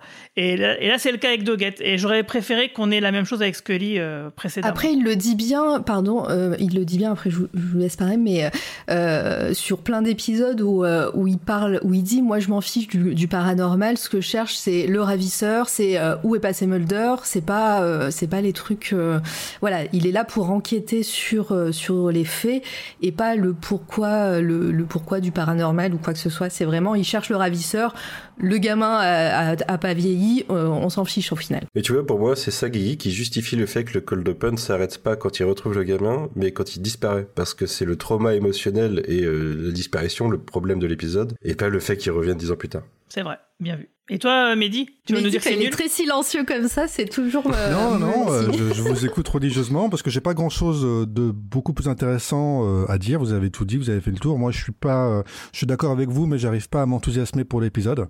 Je trouve que la série a déjà fait des, déjà proposé des épisodes très similaires, des enfants flippants en mieux je trouve personnellement. Des tueurs en série flippants en mieux personnellement. Et je trouve que vos idées sont. Ouais, mais là c'est pas un tueur en série. Il est pas mal feuille Il est pas malveillant. Non, le, pas le gamin, le tueur, quoi. Le, Il le vient tueur qu'on quelque chose, quoi. finit Ouais, par le retrouver. C'est un, tueur, un, un kidnappeur d'enfants et un tueur. Il est Oui, très basique. basique, quoi. Il est, il est pas, il est pas extrêmement intéressant. Euh, je trouve que l'idée de Guigui de, de relier ça au, au nomade, ça aurait été pas mal. Je n'y avais pas pensé, mais ça aurait, ça aurait été une bonne idée. Euh, je trouve effectivement, moi, ce qui m'a saoulé à l'époque et ce qui m'a saoulé un, un peu moins euh, cette fois-ci, mais quand même, c'est la backstory de Doggett d'apprendre qu'il a, qu'il a un drame dans son passé. Euh, c'est pas sa sœur, c'est son fils, quoi. Super la différence, quoi. C'est, euh, c'est vraiment, c'est vraiment, euh, c'est vraiment trop quoi. C'est vraiment manquer d'imagination, c'est refaire la même chose, c'est une variation trop proche de ce qui a déjà été fait pendant sept ans, sept longues années avec Mulder. C'est bon quoi, on va pas, on va pas repartir dans l'histoire du, du gamin qui a disparu et du père euh, ou du frère qui euh, est complètement obsédé par ça. Stop. Donc je trouve que c'est c'est pas nécessaire. Sauf que là, euh, la différence, c'est que ça a pas créé une quête. Ça a créé un trauma, mais ça a pas créé une quête chez Bah, ils auraient pu le faire. Oui, bah, Ils il auraient pu le faire dans les jours après suivants, en même temps. Si, si, ça va créer une quête, mais ça, on en reparlera dans le prochain épisode. Mais, c'est une quête qui va être très très brève. C'est ça. ça, c'est ça la différence. Non, non, même dans, non, non, dans la deuxième partie de la saison 8, il y a un épisode où on, on sait que voilà, le truc n'est pas fini en fait. En gros, euh, l'histoire là, elle va durer, bah, si on compte Invocation, il y a celui-ci, Épée de Clès, Clairvoyance, et voilà, en gros, ça va concerner 3-4 épisodes à tout casser. Mais on fait pas tourner Doggett autour de ça. Non. Je, suis, Non, non. je trouve que c'est pas central dans le personnage, en fait. Tout à fait. Contrairement à Mulder. Pour moi, c'est assez différent, quand même. Je, co- je comprends, je comprends le fait que ça soit de la, de la flemme et tout, mais Du coup, je trouvais, euh, je je trouvais, contrairement à toi, que le, le cas était beaucoup trop paranormal cette fois, du coup, parce que c'est difficile pour Doggett et pour n'importe qui de, de nier, en fait, que non seulement c'est quand même super chelou qu'un gamin revienne dix ans plus tard sans avoir changé, mais à la fin, il retrouve son squelette. Euh, donc, à la fin, il prouve qu'il est mort depuis dix ans. Donc là, du coup, euh, c'est extrêmement paranormal. Autant dans Patience, il y a rien de para- paranormal, en fait. C'est l'évolution, c'est un être comme ça, une créature, un animal qui ressemble vaguement à un homme. Bon, voilà, on peut mettre ça sur le dos de l'évolution. C'est pas un fantôme, c'est pas un, un monstre paranormal. Autant là, dans Invocation, c'est Ouais. complètement le cas et ça va être super difficile à nier au final. Donc là, on peut se dire comment est-ce qu'après ça, Et tout le monde l'a vu en plus. hein, c'est, euh, il y a plein de témoins. Ce que je voulais dire en fait, c'est que ça, ça intervient euh, dans les discussions entre Scully et Doggett à la fin, quand en plus ils ont retrouvé le corps et que du coup euh, Doggett il fait bah ouais, mais j'ai j'ai parlé au gamin. Mais le, ça, le- ce que je voulais dire, le biais de Doggett, c'est quand le gamin il est retrouvé, ça le perturbe pas à ce moment-là parce que c'est pas la problématique du truc. Et il a un biais jusqu'à ce qu'il retrouve le corps en gros. Euh, il se pose pas la question en fait de est-ce que c'est c'est normal. Et après une fois le corps retrouvé, bah oui, euh, oui c'est un peu louche. Agent Doggett, à quoi jouez-vous? Un jeu où on n'a pas le droit de perdre. Et vous avez déjà enquêté sur des enfants, agent Doggett, des rapts de mineurs. J'ai participé à la brigade spéciale. Ce sont tous des cas affligeants, mais ce gosse est un allié précieux. Son cas est plus qu'affligeant. C'est une aberration sur le plan de la biologie. L'aspect scientifique, c'est votre spécialité. Moi, je veux que son ravisseur soit mis hors circuit. Billy avait disparu. Il est vraisemblable qu'une personne l'ait enlevé. S'il parle, il dira qui a fait le coup. Sinon, il regardera les photos dans le fichier et pourra me montrer le ravisseur pour qu'un autre gamin ne subisse pas le même sort. Vous continuez d'ignorer le fait que dix ans se sont écoulés sans qu'il vieillisse. Anomalie de la croissance. Ce doit être ça le terme. Certaines maladies causent des retards de la puberté et du reste. Sa santé est excellente. Soit. Mais il est muet. Bah, tu vas garder la, la parole, Manu, parce qu'on va parler de combattre le passé. Ah. Bon épisode, très bon épisode. J'aime beaucoup parce que euh, voyage dans le temps, déjà normal, enfin manipulation du temps. Vous, vous savez, alors euh, écrit par Peter Markle et écrit, euh, non réalisé par Peter Markle, écrit par Daniel Arkin et Steven Maeda. Je les noms m'ont pas marqué avant. Je sais pas si on les a trop vus avant, mais je les ai pas retenus. Euh, je voulais faire une remarque, Mehdi, puisque le titre français et le titre VO n'ont rien à voir, mais j'aime bien les deux. Je trouve qu'ils sont cohérents. Enfin, ils ont un sens tous les deux. Le titre VO étant Red Rum, c'est Murder à l'envers c'est une référence à Shining du coup, et le titre euh, VF étant Combattre le passé, qui est une, une auto-référence au titre euh, VF de Combattre le futur. Je trouve que dans les deux cas, ça a un sens et c'est c'est c'est pas déconnant parce que un peu compliqué soit de l'appeler Red, enfin. Je même plus dans Shining comment c'est en français euh, Red Rum du coup. Mais euh, je trouve que la traduction étant pas évidente, euh, avoir fait cette adaptation là en l'occurrence c'est plutôt pas mal. De quoi ça parle? Ça parle d'un procureur Martin Wells qui est joué par Joe Morton et qui est Miles Dyson dans Terminator, donc Terminator 2. Donc vous commencez à voir un lien avec notre petit Robert Patoche qui se forme, qui se réveille dans sa cellule le jour où il va être transféré dans une autre prison parce qu'il est accusé du meurtre de sa femme, sauf que en fait il, il en sait rien de tout ça, il découvre un peu les faits moment où il se réveille et quand on, quand on lui, lui fait découvrir les choses. Et un peu plus tard dans la journée, il se fait tuer. Et il se réveille la veille. Et du coup, il va vivre la journée de la veille de ce qu'il vient de vivre. Et jusqu'au moment où on va lui annoncer qu'il va être transféré en prison. Et on va découvrir qu'il connaît euh, Doggett, du coup, et qu'il est accusé du meurtre de sa femme. Et Doggett a l'air plutôt convaincu du meurtre de sa femme en jour 2, et qui est le jour euh, avant-dernier jour de, de cet épisode. Et progressivement, du coup, le personnage va se rendre compte assez rapidement qu'il remonte dans le temps euh, de journée en journée jusqu'au meurtre de sa femme. Il va découvrir l'origine du, du meurtre qui est Danny Trejo, donc un autre caméo dans l'épisode, euh, qui n'est pas une origine paranormale en fait. Le, pourquoi du comment de pourquoi ça revient en arrière, on ne l'a jamais vraiment. Euh, et c'est ça qui est intéressant dans l'épisode, c'est qu'il y a cette construction à l'envers euh, qu'on a pu voir euh, dans Memento par exemple, mais là euh, les actions du personnage Martin Wells vont avoir un impact sur la suite. Et du coup, spoiler alert, en remontant à la fin, Doggett va empêcher le meurtre de sa femme. Mais cette construction à l'envers fait qu'on a la découverte, enfin le comportement des personnages à l'envers et du coup on a un nouveau Doggett et une nouvelle Scully à chaque fois puisqu'ils n'ont pas vécu les mêmes conversations et que les conversations qu'ils vont avoir ne sont pas les mêmes que ceux qu'ils auraient eu dans le passé du de la journée qu'on a vécu, euh, enfin du lendemain qu'on a déjà vécu, si vous voyez ce que je veux ouais, dire. le truc normal quoi. Voilà, il y a plus la causalité ne fonctionne plus, donc les personnages et, euh, changent à chaque fois. Je trouve que l'épisode exploite bien son concept. Euh, il aurait pu être plus sombre. À la fin, il y a une sorte de morale, euh, de morale cosmique pour le personnage qui ne va pas finir en prison pour euh, le meurtre de sa femme, mais pour une autre raison qui est celle qui avait déclenché le meurtre de sa femme euh, à l'origine. Donc une sorte de justice poétique et euh, ça permet en plus de, bah alors ça nous fait une nouvelle relation de Doggett. Donc on a des petits dialogues qui vont nous permettre de placer un petit peu le personnage. On a Doggett qui sauve la situation à la fin. Scully est vraiment complètement accessoire dans l'épisode. Hein. Elle ne sert pas à grand chose puisque le seul personnage conscient des choses est le, est le personnage qui le vit. On est plus dans un épisode à la um, Hungry, comme tu le dis dans ton, dans ton résumé, Guigui, puisque euh, on a le point de vue de, de la personne impliquée dans l'histoire et pas le point de vue des enquêteurs. Donc voilà, je trouve que déjà, euh, c'est un truc qui joue sur le temps et on nous fait une référence. On a un personnage de Terminator, on nous prend un autre acteur de Terminator. J'aime beaucoup en tant que nerd, euh, mais euh, je trouve qu'il fonctionne bien dans sa narration, dans son, dans sa morale et euh, et dans dans le dans son côté l'honneur en fait, dans le fait d'être un bon épisode qui se suffit à lui-même. Et en plus le mec il s'appelle Wells comme H.G. Wells, donc la machine explorer le temps. Donc effectivement il y avait beaucoup de trucs.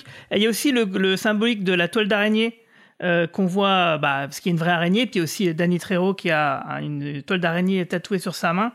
Euh, parce que symboliquement, bah, c'est la tisseuse de la réalité et, et c'est, elle symbolise le destin. destin. en fait. Voilà. Donc c'est, ça marche bien. Moi, je suis d'accord avec toi. J'adore cet épisode. En plus, il a une bonne vibe euh, de la quatrième dimension. Euh, voilà, donc euh, j'ai, adoré cet épisode. Il n'avait pas été super bien accueilli à, son époque. C'était il y a eu des réactions assez mitigées. Euh, sans doute parce que. Ce bah, que je trouve intéressant, c'est que en fait, il y a deux solutions quand tu prends le début de l'épisode. C'est soit tout ce qui nous, ce qu'on voit va nous mener à être la cause du meurtre de sa femme, soit il peut changer les choses et du coup on a la, la, la fin qui change les choses, mais euh, ça empêche pas quand même, euh, ça empêche pas cette justice qui fait qu'il est obligé de se dénoncer pour pouvoir euh, se sauver lui-même. bah, enfin, voilà, super épisode. Je suis tout à fait d'accord avec toi. Ouais, bah pareil, très bon épisode, j'ai beaucoup aimé. euh, ça, faisait vraiment comme bah, avec l'épisode précédent, euh, bouffer d'air frais pour ce début de saison. Et, euh, j'aime beaucoup euh, l'idée qu'on soit du point de vue d'un autre personnage comme ça. Et comme tu dis, ça fait très quatrième dimension. Enfin voilà, ça a très bien marché sur moi. L'acteur est très bon et tout. non, non, très très très bien. Dark Mehdi, qu'en penses-tu? Ouais, non, je suis désolé, je voulais pas, je voulais pas gâcher votre plaisir, mais moi j'ai pas du tout aimé pas l'épisode. vrai. Pas du tout aimé. Non, bah en fait, si le début était bien, le début était sympa. Je trouvais, je me disais bon, c'est une bonne variation sur l'histoire du euh, du jour qui recommence euh, euh, tel quel à chaque fois là, comme Monday dans la saison 6 Cette fois-ci, c'est le, le- on va en arrière dans la semaine, donc c'est un jour différent le jour précédent, pourquoi pas. Euh, donc je trouvais que le début était assez intéressant et puis plus ça avance ou plus ça recule et moins ça devient intéressant en fait parce que euh, j'étais très déçu en fait par le personnage de Danny Trejo.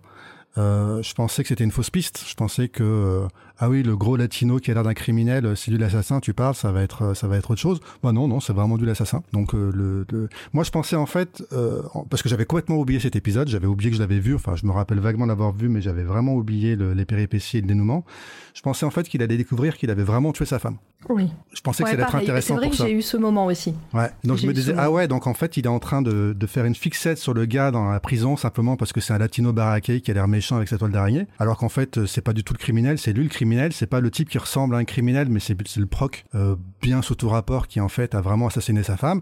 Eh ben non, pas du tout, c'est vraiment le gars méchant, pas beau, euh, euh, hirsute, latino qui a tué sa femme, et lui qui était tout gentil, tout beau, etc. Donc c'est Ouais, mais néanmoins la raison, c'est parce qu'il a, il a provoqué une injustice judiciaire Super. en accusant à tort justement son Je trouve que ça, ça, ça fait pas du tout passer la pilule. Euh, au contraire d'ailleurs, parce que finalement c'est un chic type quoi. C'est un chic type. euh, euh, il sauve sa femme et en plus il va se livrer euh, à la police parce qu'effectivement il avait abusé. En plus il avait abusé. Il avait, il avait, euh, il a commis un délit pour mettre un type en prison parce qu'il pensait que c'était un criminel, etc. Enfin, je trouve que c'est ce qu'il a fait est, est pas si euh, salopard que ça quoi. J'aurais aimé que vraiment il ait, il ait une raison plus, plus sombre. Bon. Est-ce que ça mérite la prison par contre? Le mec il peut être rayé euh, de, enfin il peut être dégagé de sa profession? Mais est-ce que ça mérite vraiment la prison? Parce que euh, la malveillance, elle est difficile à prouver là, à moins qu'il l'avoue, par exemple. Bah si, il l'a avoué la malveillance. D'accord. Donc, Ouais, bah, en fait, il il a il a euh, trafiqué, si j'ai bien compris, il a trafiqué des preuves pour mettre le type en prison parce que c'était son ça. troisième délit. ouais. Voilà. Il a, il a pas, il a pas assassiné le type, il n'avait pas prévu qu'il se fasse tuer en prison non plus. Euh, donc du coup, c'est aussi un enchaînement de, de choses dont il a, qui lui échappe, tu vois. Donc effectivement, ce qu'il a fait est très mal, mais je trouve que, je trouve que le personnage s'en tire à bon compte finalement. Euh, il sauve sa femme et euh, C'est un homicide involontaire. il quoi. est, euh, il est, euh, ça, je, je crois pas que ça puisse être qualifié d'homicide involontaire du coup, parce qu'il a, il a pas du tout participé à l'homicide, de volontaire, volontaire ou pas. Il mis en prison alors qu'il aurait pas dû. Après, ce qui se passe dans la prison, je crois pas vraiment qu'on puisse lui mettre ça sur le dos, quoi. Euh, donc du coup, euh, le, le vrai problème, c'est le personnage de Danny Trejo, quoi, qui moi m'a vraiment posé souci. Qui, euh, enfin, je veux dire, une série aujourd'hui qui, qui ferait la même chose, euh, je pense que je serais pas le seul à râler en, en disant qu'il joue sur des pires clichés. Donc ouais, je trouve que s'il avait été vraiment coupable du meurtre de sa femme, et si vraiment il avait remonté le temps pour finalement empêcher le meurtre de sa femme et pour s'empêcher lui-même de, de faire ça, ou pour se mettre lui-même en prison parce que pour reconnaître qu'il a vraiment assassiné sa femme, quelque chose dans ce goût-là, ça aurait été beaucoup plus intéressant à mon, à mon goût que ce qu'ils en font au final. Donc euh, un, bon, un bon départ et une fin très décevante pour moi. Ok, ça s'entend en tout cas, c'est une réflexion qui s'entend. Euh, mais l'épisode est quand même pas désagréable à regarder. Mais du coup, le prochain, euh, qui s'appelle Via Negativa, est-ce que tu vas être vraiment aussi négatif, Mehdi, sur celui-ci? Parce qu'il me semble quand même que c'est un épisode que t'aimes bien. Ouais, ouais, c'est le seul épisode que j'aime bien là depuis, euh, depuis le début de la saison. Via Negativa, je trouve qu'il il fonctionne bien cet épisode. Il a une bonne ambiance, bien glauque comme on les aime. Euh, il m'a fait penser à l'épisode des Gargouilles dans la saison 3, dont j'ai oublié le Ah oui. titre. Parce que, bah, une- Grotesque. Grotesque, merci. Parce qu'il y a une bonne ambiance, il y a une bonne lumière, c'est très sombre littéralement et euh, symboliquement. Et puis euh, donc on, on s'intéresse comme ça à cette, cette- ce personnage, ces personnages qui sombrent dans la folie, quoi, qui regardent, euh, qui regardent droit dans les yeux du mal, ou plutôt du mal qui est en eux, euh, dans leur inconscient. Donc je trouve que c'est euh, c'est pas mal, c'est bien fait. Visuellement, il y a des bonnes idées de mise en scène pour accompagner ça. À nouveau, moi, ça me fait plaisir quand il y a des sectes apocalyptiques. C'est mon truc, c'est mon dada à moi, voilà. Il y a des effets spéciaux sympas. Je veux dire, le troisième œil sur le front là est plus réussi que dans Doctor Strange 2, par exemple. Alors qu'il y a 20 ans Oui, d'écart. tout à fait, C'est pas totalement faux. tout à fait. Mais je, C'est pas totalement Je faux. pensais, je pensais plutôt à la lumière bleutée à la fin, quoi, comme ça. Qui, oui, oui, euh, non, mais si, je suis d'accord avec toi au tu niveau vois, de la mise en scène, c'est La, la mise en scène est pas mal. Le teaser est bien aussi. Le teaser, c'est un peu what the fuck. Avec le gars avec sa hache comme ça qui se balade un peu partout. C'est euh... puis ensuite on retrouve juste après le teaser, on se rend compte que l'agent du FBI a été tué mais dans la voiture et pas comme on le pensait dans la maison. Donc là on, a un twist dès le début qui est assez intéressant. Puis cette question de comment est-ce que tous les gens ont pu être euh, assassinés à la hache un par un sans se réveiller alors qu'ils n'ont pas été drogués. Je trouve qu'il y a des il y a comme ça des petites questions assez sympas dans l'épisode. Je trouvais que l'interaction avec les gunmen était pas mal. Euh, juste la, la, la fin de Get s'en va, il les laisse dans le bureau, ce qui était un peu bizarre quand même. Euh, Ouais, clair. Et euh, puis la, fin de l'épisode, moi, m'a un peu déçu. Il est sauvé en fait à la dernière minute par Scully qui est rentré chez lui, qui est rentré dans sa chambre Et qui le réveille. C'est quand même un peu bizarre et un peu décevant. Je trouvais que ils auraient pu avoir une meilleure idée. On, avait l'impression qu'ils n'avaient pas d'idée et qu'il fallait absolument quand même que Scully fasse quelque chose au final. Mais voilà, donc l'épisode est bien. Je trouve qu'il est, euh, il ressemble à un épisode de X Files euh, assez classique, mais classique dans le bon sens du terme. J'aime bien voir Doggett et Skinner ensemble. Skinner, ça fait longtemps qu'il marche sert bien. plus à rien, mais là, du coup, dans la saison 8, il a quand même quelque chose à faire qui est d'accompagner Doggett et de le, le coacher un petit peu. Je trouve que c'est assez intéressant, c'est une bonne idée. C'est ce que je disais tout à l'heure, c'est que Skinner et les Lone Gunman ici, c'est eux qui apportent le côté paranormal et c'est eux qui finalement remplacent Mulder. C'est pas Scully qui remplace Mulder, finalement c'est Skinner et les Lone Gunman. Ouais, tout à fait. Donc vraiment, il y a des bonnes idées. Je trouve que l'épisode, il a personnellement, je vois pas grand chose de à jeter dans cet épisode. Je trouve que euh, Skinner, en l'occurrence, avec le temps, il a, avec les, deux dernières saisons, il a perdu le côté supérieur hiérarchique pour devenir plus un collègue de, des personnes qui supervisent. En l'occurrence, il a plus une relation de collègue avec Doggett et avec Scully maintenant que que vraiment le supérieur qui était obligé d'être avant, euh, malgré lui des fois euh, pour pour les recadrer quoi. Mais je suis assez d'accord avec toi, Mehdi, c'est un bon épisode, je trouve euh, très sympathique. Alors c'est encore un truc, une idée euh, vue plus d'une fois, hein, les gens qui meurent comme comme dans leurs rêves. Le, petit twist du personnage qui, qui a pas, en fait, qui est sur lequel ça lui est un peu tombé dessus. C'était pas une très bonne personne, mais il voulait pas que ça arrive à ce, niveau-là quand même. Je trouve ça intéressant, quoi. En, gros, le mec veut mourir pour éviter, pour arrêter que les gens meurent à cause de lui. Mais euh, ouais, non, c'est un bon épisode. Puis euh, en effet, hein, on commence à avoir un Doggett qui est bien dans le rôle, quoi, qui est bien dans, qui est confortable dans le personnage, je trouve. Non, je, je, suis, je suis assez d'accord et euh, mention spéciale à, à, à, Robert Patrick, Bobby. je vais, là, ça va me, ça va rester ça. Bobby Patoche, euh, comme dit Manu, euh, qui, euh, qui joue super bien, euh, qui à un moment donné, enfin, sur la scène où il regarde Skinner et il lui dit, je sais pas si je suis en train de dormir. J'ai trouvé ça hyper intense, alors que, que Skinner, lui, il est là, il fait OK. et, et, voilà, très, très bonne prestation et encore, par contre, voilà, dommage, euh, dommage que Scully soit pas là, peut-être, je sais pas. Euh, juste un petit appel téléphonique au début en disant oui, bon, je vais pas pouvoir être là. Ok. Là, en l'occurrence, c'est bien parce que c'est pas forcément gratuit, donc on imagine que bah, c'est l'actrice qui était pas dispo, mais voilà, ça nous permet de, de, remettre. Ah, au fait, elle est enceinte, donc euh, elle a des trucs à faire de son côté.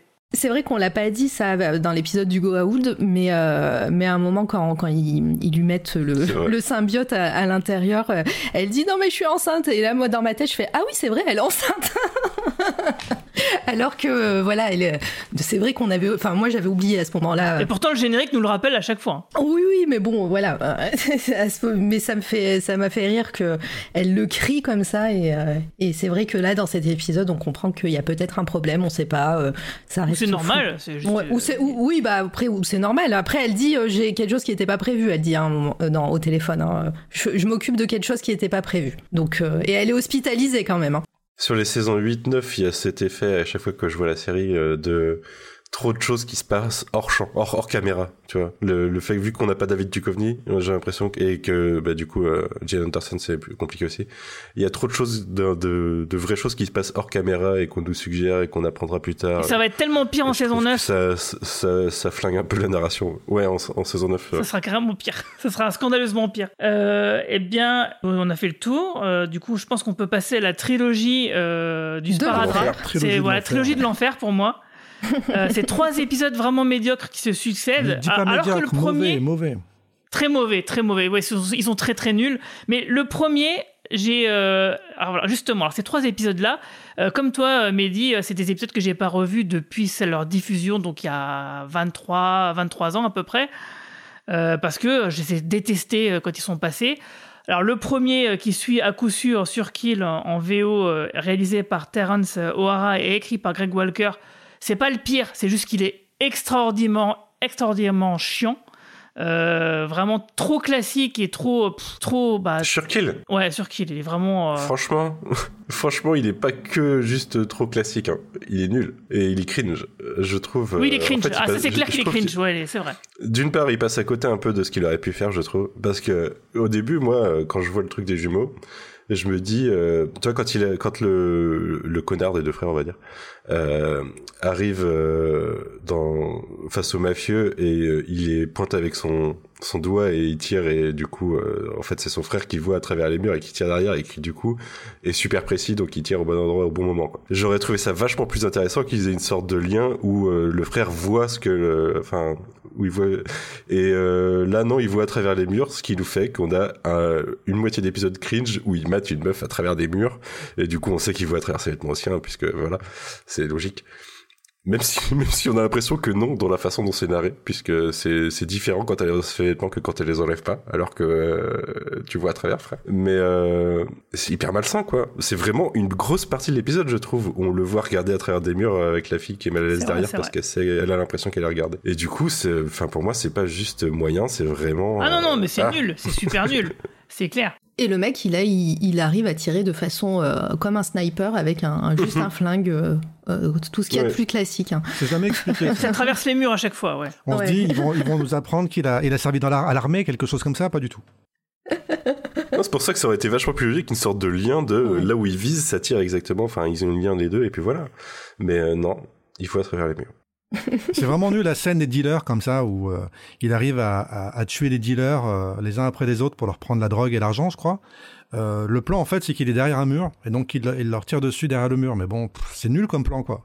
Euh, il, il suffit que quelqu'un se cache. Surtout qu'il faut pas trop réfléchir à l'angle parce qu'il y, y, en a un, je pense que son frère est entre les deux techniquement. Mais bah voilà, donc il y a rien qui fonctionne. L'idée de départ déjà elle est nulle.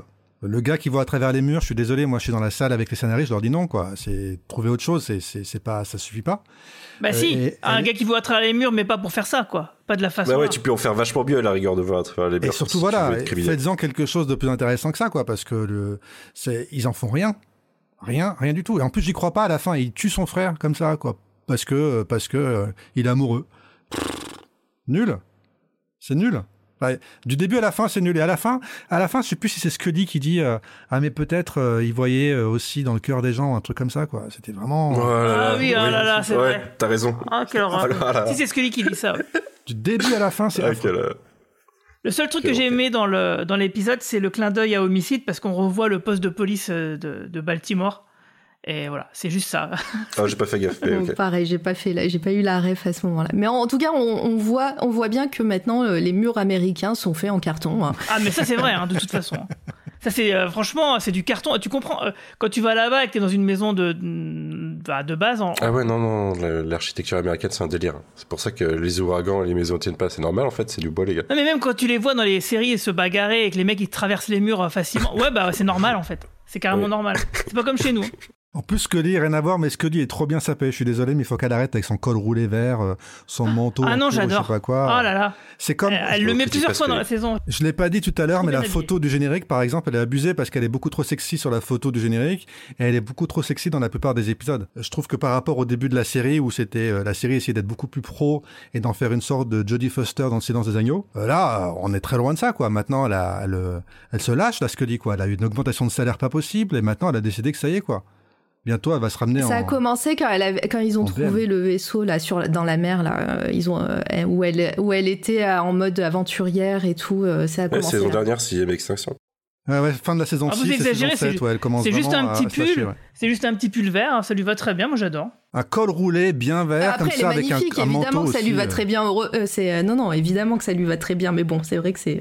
On, on est, on est loin de la, on de la voit la grande époque. différence. Voilà, on voit la Bon, différence. enfin bon, elle, elle- a pas un décolleté de ouf, c'est un pull quoi, en col roulé. C'est, moi je trouve que c'est pas. Mais regarde là, regarde la Ouais. saison 1, saison 2, regarde comment elle laissé à l'époque, quoi. Oui, ça c'est vrai. Regarde Jodie Foster dans des Silence des agneaux, ça a vraiment, ça a vraiment. Et c'était important Oui, dans la série, ça a apporté quelque chose, le fait qu'il soit, il soit Ils sapé avaient des vraiment comme des n'étaient pas leur du taille. Au début de la série, ils avaient des fringues qui n'étaient pas à leur taille. Maintenant, ils ont des fringues à leur taille. C'est ça la C'est différence. pas la, même époque aussi, hein. On est, Eh oui. on, est 90 et là, de, on commence à les années 2000. C'est, euh, ça Il y avait vraiment euh, une tentative quand même dans la série de- d'avoir un, un visuel, une esthétique euh, un peu froide, y compris dans la lumière, un peu pro comme ça, un peu grisâtre. Je suis d'accord avec toi. C'est le côté Et canadien. ça, c'est- pour moi, c'est depuis la saison 5 que Ah ça oui, c'est Ouais, le côté ouais. canadien. Je, reconnais que ça fait, date pas de la saison 8. Mais euh, là, en plus, c'est carrément la photo en générique qui a été changée. C'était resté la même pendant des années. Et là, ils l'ont changé. Et si vous comparez les deux photos, euh, tout est dit, quoi. Il n'y a pas photo, si je peux dire. Pardon. Ce qui est d'autant plus étrange, c'est que dans la saison 10 et 11, alors que les personnages, ils auront 25 ans de plus, ils ont les mêmes photos euh, que des premières saisons, quoi. Donc, euh, bref. Bah, on, ça devient comme une série, une série, vestimentaire. une série de base. Non, mais toutes les séries de base, vous savez, c'est des agents de police. Et en fait, ils habitent dans des baraques pas possibles. euh, Ils ont des voitures incroyables ou des motos et ils s'habillent super classe. Donc, il y a toujours un décalage comme ça. Et là, bah, X-Files devient pareil. Voilà, ça va. Ils sont quand même pas pauvres, les agents du FBI. Ça va. Ils ont pas des apparts de ouf. hein, Soit dit pour- en passant, Oui. Doggett, comme les autres, a des c'est goûts pourris. hein. C'est quand même modeste. On commence à voir l'intérieur de Doggett chez lui. Vraiment, c'est vraiment pourri. Quoi. Oui, c'est vrai. T'es dur. C'est ce que je me faisais comme, euh, comme intérieur de chez Doggett. hein, moi. Ah, moi, je pense que c'est- Chris Carter, ça. Chris Carter, il a un délire. euh, il veut une cabane en- au Canada, je pense. C'est ça son objectif. hein, mais- Non, mais après le débat vestimentaire, j'ai hâte de savoir le débat principal de l'épisode d'après, du coup. Le débat principal, oh putain, mais alors là, ça va être dur. Bah, dur comme fer. Salvage. Ouh. Pour moi, ça serait, euh, ça serait, est-ce que euh, le mec euh, dans sa voiture euh, au début de l'épisode, il se serait pas juste fait écraser par le moteur? Je pense que oui. Voilà. Écrasé Ouais. par le moteur, c'est-à-dire Bah, figure-toi que quand quelqu'un prend la place de ton moteur, et que euh, physiquement tu vas vers cette personne, le moteur va vers toi. Ah oui, oui, oui, tout à fait. Il aurait... Oui, oui, tu parles du, de la victime en Dans fait. la voiture. Il se serait pris le moteur dans la gueule. Ah oui, non, mais ça c'est clair. C'est-à-dire que l'accident il aurait été euh, bien plus mortel directement normalement. Ça aurait dû être plus graphique que ça. Pas besoin d'aller l'arracher, tu vois. Alors si, parce qu'il faut la trace de la main. Ouais, il faut faire la, boule- la de bowling. Ah oui. Mais euh, normalement, il faut juste être là, quoi. Ouais, donc euh, si vous savez pas de quoi on parle, bah, on parle de l'épisode Salvage, euh, réalisé par euh, Rod Hardy et écrit par Jeffrey Bell, qui a été, euh, qui a eu justement l'audience la moins bonne de toute la saison avec 11 millions,7 euh, téléspectateurs aux États-Unis lors de sa première diffusion. Bon bah, euh, autant le dire tout de suite, hein, c'est l'épisode qui a été le plus détesté de la saison par les fans à l'époque euh, de sa, bah, sa première diffusion et encore un il y a peu pire. Aujourd'hui. Hein. Il y a même, attends, il y a même, il y a eu un débat sur le forum qui s'appelle euh, Jeffrey Bell, donc le scénariste, euh, mérite-t-il la prison? Quelqu'un qui avait écrit ça. Est-ce que Jeffrey Bell mérite la prison? Parce que l'épisode était considéré comme vraiment. Mais non, parce que je crois qu'il avait commencé toujours, dans la toujours série. tant de euh, retenue sur Internet. Il avait commencé avec The Rain King, donc Jeffrey Bell, dans la saison 6. Ah ouais, donc du coup, euh, ça le sauve. Ouais, mais non, mais Salvage, quand même. pff. Donc, cette espèce de, de mec euh, qui, euh, qui se transforme, hein, on va dire. euh, En Terminator, En, en ouais. Terminator. Est-ce que c'est un hommage? Est-ce que c'est un hommage ou pas? Ah bah la ref, elle est directe. Hein. il faut une ref à un moment, ouais. Ouais, Scully au téléphone, et, ils en parlent avec Doggett, et puis euh, Doggett il fait Oh, mais c'est un homme robot, ça n'existe que dans les films, et puis Scully elle fait Vous en êtes Mhm. sûr, agent Doggett. Abusé. Mhm. Ça sauve pas l'épisode. Non, c'est une catastrophe. C'est juste un peu mignon. Et surtout, heureusement qu'il est. Il euh, n'y a pas grand chose à dire là-dessus. Heureusement hein. qu'il Ouais. résiste au, au verre du pare-brise, parce que sinon, ça l'aurait tué. Parce que, rappelez-vous qu'un type qui se fait comme ça écraser par une voiture, et normalement, il passe à travers la voiture, mais pas à travers le verre, ça l'a tué. il se rappelle pas, vous vous rappelez? Non, mais je veux dire, Oh là là. Si, si, je m'en souviens. si, Voilà. de- moi, j'ai pensé à ça direct. Je me suis dit, putain, ils font des références déjà à leurs pires épisodes des saisons précédentes, quoi. Donc, des- ils ont envie de refaire ce qui déjà pas, mar- fonctionnait pas à la base, quoi. Donc, vraiment, non, il y a, il y a, il y a, y a, en plus, ça, ça commence déjà un peu à annoncer des super soldats, quelque part, si on, si on cherche bien. Donc, ouais, Ouais. non, l'épisode est absolument Ah, pour moi, oui. hein. Pour moi, c'est euh, pour moi c'est lié. Je sais pas si c'est vraiment le cas, mais pour moi, c'est sachant que les super soldats arrivent après, euh, je, je trouvais que c'était lié. Mais en revoyant l'épisode, en tout Le cas. pire, c'est que si j'ai bien compris, donc c'est un labo qui fait des expériences là-dessus sur le métal, et en fait, ils ont, ils ont les déchets, les ont un peu balancés dans une, une, euh, déchetterie. Et donc le gars, il travaille dans la déchetterie, une casse, et le gars qui travaille dans la casse, il s'est pris des déchets. Bah, je veux dire, c'est nul en plus comme histoire, quoi. C'est même pas un type qui travaille dans le labo, c'est même pas un, un cobaye qui s'est échappé ou un truc comme ça. Non, c'est juste un, un type qui travaille à la casse et qui s'est pris des déchets dans la gueule. Bah, je trouve que c'est, c'est- même ça, c'est pourri.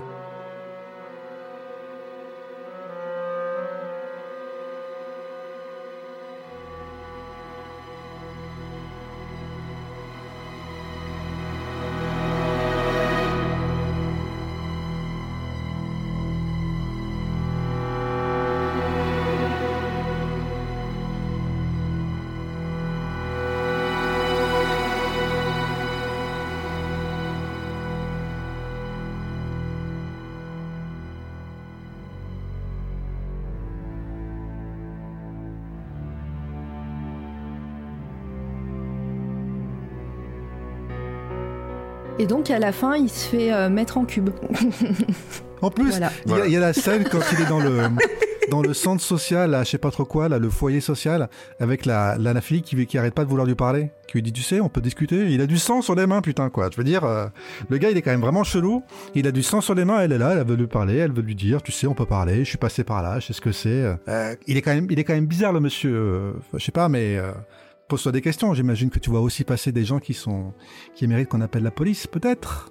Donc même ça, même ça, c'est- je trouvais que c'était, c'était abusé. Ouais, non, mais c'est. Et puis ça va pas s'amé- s'améliorer avec l'épisode suivant parce que à Ah, l'intérieur, Badla. euh, Badla. Là, en plus, il est oh raciste. c'est le pire, quoi. Ah, c'est Badla. le pire. Pour moi, c'est le pire épisode de la série. Hein. Badla. Écrit par John Shibon, donc il nous avait habitués à mieux quand même, à pas grand chose, mais quand même Pas à grand mieux. chose. Hein. Ah, je trouve que Badla, quand même, il est remarquable parce que je trouve qu'il est pire que Espace dans la saison 1. Il est pire Ah que, oui. euh, il est pire que Ouais, il est pire en que fait. tout. hein. Il est pire que celui Ah de la saison là. 5 Non, pas avec les arbres et les racines. Euh, il est pire. Pas la réalité virtuelle. Ah, je me demande s'il est pas Non. pire que la réalité virtuelle, la Maitreya. Ah. Non. Attends, t'as vu les scènes en Inde quand même? Moi, j'ai jamais été en Inde dans un aéroport indien, mais quand même quoi. Je veux dire. euh, T'as vu la représentation des nerds et des femmes dans. Ouais, non, dans- mais- C'est vrai, mais euh, je veux dire, là, quand même, l'orientalisme, on a beaucoup parlé d'ori- d'orientalisme dans la série, mais là, c'est orientalisme x Oui. 10, x 50. Ah là, c'est chaud. Et ça faisait longtemps qu'en plus euh, ils avaient, euh, ils s'étaient calmés là-dessus, et puis bah ça revient d'un coup. euh. Ah, mais là, mais c'est ouais, pire que Tezos dos Bigos, hein. Un petit côté grossophobe dans l'idée en plus. En plus, mais oui. On l'avait oublié, mais il y a ça aussi. Le fakir fou qui parasite le trou de balle des gros quand même, quoi. Oh là là, putain. Et on sait pas pourquoi. Et on saura jamais pourquoi. Mais surtout qu'il réapparaît à la fin. Et il regarde la caméra, il nous regarde, il nous nargue. Parce qu'il a été cloné, ça on le sait. Tu sais, il est, c'est un Oompa Loompa dans Ah Charlie la chocolaterie. Il a été Oui, cloné. vrai. Oui. Donc du Oui, coup, il y a des clones vrai. qui sont là. Des clones indiens. Deep Roy, l'acteur, moi je le retenais plus pour euh, euh, l'aventure sans fin. Mais, mais oui, c'est effectivement. Par contre, à chaque fois, l'épisode, il me fait poser la question de est-ce qu'il est qu'il met la planche dans le corps ou pas? J'avais pas pensé. alors non, mais- Parce qu'il a que- toujours sa planche. Oui, mais à la fin, tu le vois au tout début qu'il a sa planche avec la, hum, la valise. Il y a le gars de l'hôtel Ah oui, qui le- fait tourner il la la porte, c'est vrai, il la Ouais, porte. il la porte. Et comment il fait pour maîtriser le corps quoi du gars Je veux dire, euh, enfin c'est C'est un fakir. ouais, ouais. Enfin pourquoi pourquoi je me pose des questions sur cet épisode de toute façon euh. C'est magique. Non mais en plus et, et non C'est seulement il y a tout ça qui est nul à chier, il y a tout ça qui est nul à chier, mais en plus de ça, il y a une, une surcouche sur le personnage de Scully euh, qui pendant tout l'épisode se dit ah, est-ce que je suis à la hauteur de Mulder? Alors que tout l'épisode le prouve que oui, toute la saison prouve que oui. Euh, Qu'est-ce que c'est que cette sous-intrigue pourrie quoi? Puis je crois que c'est dans cet épisode-là, le Doggett qui dit Je sais que vous me demandez d'avoir l'esprit ouvert, mais là vous m'en demandez beaucoup. euh. Et bah ouais, ouais, il en demande beaucoup aux spectateurs aussi, euh, Chris Carter, là, enfin John Chiban. Ah là là. Bah, la trilogie de l'enfer, c'était. euh, Ouais, voilà, c'était vraiment l'enfer, ouais. Bon, c'est aussi la dernière apparition du personnage du professeur Charles Burke, c'est celui-là dont, dont je cherchais le nom tout à l'heure. Euh, Après, il est parti chez Stargate. Ouais, mais c'est dommage parce que c'était un, un bon personnage, sympathique, euh, petit scientifique qui amenait quand même des théories un peu farfelues. euh. donc c'était sympa. Le coup de la caméra, là. Ah, pardon, je suis en train de me rappeler de ces des scènes, là. Le coup de la caméra où euh, il est pas là. Non, parce que c'est sûr que personne avant n'avait regardé une caméra où le personnage était censé passer. Non, mais c'est vraiment, Personne. c'est vraiment l'enfer, quoi. Heureusement, euh, le dernier épisode dont on va parler aujourd'hui est un peu plus stylé quand même. C'est Dévoreur d'âme, et c'est Manu qui va nous en parler. Ouais, tu, tu m'avais dit euh, stylé mais what the fuck, c'est un peu des deux, mais je trouve surtout stylé en vrai quand même.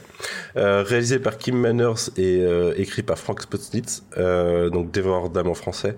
On suit euh, l'agent Doggett qui reprend en fait euh, son rôle d'enquêteur sur la disparition de Mulder.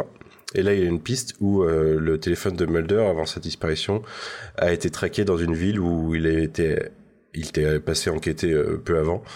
Et, euh, et du coup, le cold open, euh, là, c'est en fait euh, un personnage qui va dans une maison et qui tire sur euh, sur euh, sur on ne sait on ne sait trop quoi euh, en repartant. Et c'était Mulder, donc on sait bien que c'est lui ou un métamorphe qui a pris sa forme en tout cas, qui qui est à l'origine du truc. Et donc Doggett va retourner dans cette fameuse ville et enquêter. Euh, avoir euh, peu de résistance euh, des forces locales au début, mais au final euh, découvrir que la ville cache un petit secret. Et l'enquête va le mener vers une sorte de créature. alors là, je je sais plus c'est quoi l'origine. C'est, enfin c'est de parce que c'est un truc, je sais plus si c'est un truc local ou si c'est inspiré d'une mythologie indienne ou Je quelque crois que c'est chose. hein, amérindien, mais- ouais. Amérindien, ouais, euh, sûrement. Parce que c'est un dévoreur d'âme, un siniteur, et je crois que c'est amérindien de base, les siniteurs. Donc ça va le mener vers une créature que Mulder est censé avoir tuée, et qui est protégée par euh, une personne dans la ville, et qui va être récupérée par, euh, par tout, le, tout le reste de la ville, a priori, ce qu'on imagine pour le lyncher. Et en fait, on va avoir un twist, puisque l'enquête de Doggett, le, le comportement de Doggett va vouloir, va lui, va l'amener à vouloir vraiment expliquer des comportements de Mulder et des comportements, enfin des choses qui sont inexplicables dans le déroulement des choses, surtout que les gens disent que Mulder n'est jamais revenu. Et le twist euh, va être que euh, cette créature est en effet euh, un dévoreur de un siniteur ou un dévoreur de mal, c'est-à-dire qu'il va dévorer les gens pour les recracher de façon saine. Et Mulder est en fait allé dans cette ville pour essayer de se soigner puisqu'il avait une une maladie dégénérative C'est vrai qu'on l'a pas dit ça. Avant de euh, finalement euh, changer d'avis en se rendant compte que ça faisait souffrir euh, le Sin Eater en l'occurrence. Du coup, la fin de l'épisode va voir Doggett essayer de protéger ce Sin Eater contre la ville qui en fait l'utilise pour soigner tous les maux de ses habitants, se faire tuer par le shérif local avant d'être ramené à la vie et en donnant la mort du coup au Sin Eater qui voulait juste être libéré de ses souffrances. Il y a juste un truc qui me perturbe moi dans, dans cet épisode, c'est le- l'idée que Mulder soit venu le tuer euh, froidement pour euh, le libérer de ses souffrances, je trouve ça un peu un peu froid de Mulder euh, en, en soi. Ouais, et surtout en Mais, plus, je veux dire, juste avant que, il, il- comment dire, il prodigue des soins à une, une femme qui, bon, n'avait pas sa vie en danger, mais qui visiblement en avait beaucoup besoin. Je trouve que c'était un peu expéditif de la part de Mulder, c'est clair. Ah ouais, mais après, à quel moment il doit le libérer de ses souffrances quoi? Quand il a plus souffert ou avant qu'il souffre plus? Même si c'est pour sauver quelqu'un, euh, ok, c'est son problème, j'ai envie de dire. Du coup, je me dis, mais pourquoi il l'a pas fait immédiatement après s'être rendu compte que le gars il souffrait effectivement? Je veux dire, pourquoi à ce moment-là Qu'est-ce qui a été le déclic en fait? Oui, cette espèce de. Pourquoi il y a eu un retardement euh, dans, dans, sa réflexion de faire ça? Euh, Il y a ça, et moi, ce qui, alors moi j'aime beaucoup l'épisode. Hein. Mais ce qui m'embête quand même, c'est que bah on n'a pas de conséquences sur ce que le shérif y fait à Doggett, quand même c'est un peu chelou. Et aussi, tu te dis, mais euh, le dévoreur d'âme euh, dit il meurt parce qu'en fait, il prend la mort de Doggett. C'est-à-dire qu'en fait, euh, il aurait pu manger quelqu'un de mort depuis le début et puis mourir. Et puis, et puis en fait, avoir, il pouvait se suicider tranquille, en fait, déjà depuis le début. Ouais, mais il voulait le faire pour quelqu'un qui méritait, pas quelqu'un de la ville qui l'exploitait depuis le début, je pense. C'est ça l'idée. J'aime beaucoup l'épisode, mais c'est vrai que ce qui me gêne un peu, c'est le fait qu'il mange entièrement la personne. Parce qu'en fait, quand il mange la personne, la personne, elle meurt. J'aime beaucoup les, moules à cookies humains. Ouais, mais non, mais quand il, je veux dire, tu vois, je reviens à cette idée de, euh, il a pris la mort de quelqu'un, etc., en mangeant Doggett. Euh, mais quand il mange quelqu'un, il tue la personne de toute façon de base. Donc oui, mais c'est comme ça que fonctionne le mythe, Ok, d'accord. J'arrête là. En tout cas, voilà, c'est un bon épisode et c'est vrai qu'il est plutôt cool. Et c'est vrai que aussi, le, un des trucs que j'avais bien aimé dans le premier épisode, dans Chasse à l'homme, euh, première partie, au tout début, c'est que Doggett, euh, il se pointe avec la pire tombale de Mulder qui se savait condamné parce que malade, parce que l'opération avec l'homme à la cigarette de la saison précédente. Et voilà, c'était un petit truc sympa, le fait de, de, mettre un peu de doute dans la tête de Scully, et dans, dans le sens, est-ce que vous connaissez vraiment bien Mulder? Et, du coup, bah, cet épisode joue là-dessus joue beaucoup là-dessus. Est-ce que on connaît si bien Mulder que ça? Est-ce qu'il n'aurait pas fait des trucs qu'on ignore euh, qui ne euh, qui seraient pas si reluisants que ça? Et du coup, bah voilà, c'est ça marche plutôt bien quoi. Et encore une fois, le duo. Après, on est moyennement convaincu sur le fait qu'il a vraiment fait des trucs pas reluisants. Bien sûr, mais, mais quand même, euh, ça contribue à avoir une bonne ambiance qui marche et en plus, encore une fois, un bon duo Skinner-Doggett qui, qui va bien. quoi. Ouais, bon, j'ai pas grand chose à dire de plus. J'ai pas non plus adoré moi l'épisode. J'ai par contre j'ai beaucoup aimé, euh, ça c'est mon côté. J'aime bien les effets spéciaux. J'ai beaucoup aimé le maquillage de la créature quand elle mange euh, voilà, ce, cette mâchoire qui s'agrandit, qu'ils ont, ils ont pas mis de CGI euh, non, bizarre. Non, euh, voilà, et euh, j'ai trouvé ça vraiment dégueu, mais bien fait. Et, et puis, et puis voilà, ouais, c'était. Après la trilogie de l'enfer, je trouve que cet épisode passait plutôt pas mal. Et voilà, après, après pareil, j'aime beaucoup moi ce, ce genre d'épisode où au final, bah, la créature n'est pas le, le, méchant de l'histoire. ça, c'est toujours un, un, un, twist un peu sympa qui fonctionne bien sur moi, mais, mais voilà, je, je suis pas, je suis pas hyper, euh, hyper emballé, mais je, ça reste un, bon épisode, quoi. Oui, bah, je trouve. Euh, je... C'est Dévoreur d'âme, le titre français? The Gift euh, en VO. Ouais, c'est un peu spoil, quoi, Dévoreur d'âme, peut-être, mais bon, bref. bah, je, suis assez d'accord avec vous, avec Marin notamment. Je trouve que c'est un bon épisode. je trouve que ce que j'aime bien, c'est que l'histoire est bizarre le monstre est bizarre, son pouvoir est bizarre. Je trouve que manger des gens, pouvoir les, les guérir, c'est assez, euh, c'est assez bizarre, c'est assez original, c'est assez créatif, donc ça me plaît. Euh, J'aime bien la construction de l'épisode aussi, le Mulder, le mystère autour de Mulder. Euh, je trouvais, je, je, comprends bien que ce serait un peu compliqué, mais j'aurais aimé que la mort de Doggett arrive peut-être plus tôt pour que ce soit un peu plus what the fuck parce qu'il est, il est, il ressuscite très rapidement en fait après sa mort. Donc il n'y a pas, il a pas assez d'impact, je trouve, euh, par rapport à ça. Mais sinon, voilà, je chipote parce que c'est un épisode qui, qui fonctionne assez bien. Effectivement, cette histoire de Mulder se savait malade, etc. Et donc, euh, et donc il se passait des choses autour de ça. C'est assez, euh, c'est assez intéressant. Donc je trouvais que l'épisode se défendait assez bien. Spéciale pour la vieille un peu chelou qui protège la créature. Elle est pas si vieille que ça. Oui, en plus, elle est pas si vieille que ça. Non, mais quand je dis ça, c'est façon de parler. Ouais, je pense qu'elle a. je sais pas, si elle a... je sais pas si elle a 50 ans, je suis pas sûr. non, mais voilà, mais c'est une façon de parler. Elle est toute seule euh, dans sa maison comme ça et qui a... elle a protégé pendant des mois et des mois euh, cette créature. des années. J'aime bien aussi le twist euh, du mari là, qui au début est, vraiment d'un pire connard qui qui qui parle à sa femme de façon très agressive etc. Et puis à la fin, en fait, on se rend compte qu'en fait, il est très, très amoureux d'elle et en fait, il voulait la, protéger, etc. C'est pas mal, c'est un petit détail, c'est pas, pas grand chose, mais c'est, ça apporte un petit peu. En tout cas, l'audience a été pas euh, faramineuse. Hein. On est dans la fourchette haute. On est à 14,6 millions. Euh, donc, euh, c'est la meilleure audience en dehors du, départ, du démarrage de, de, la saison.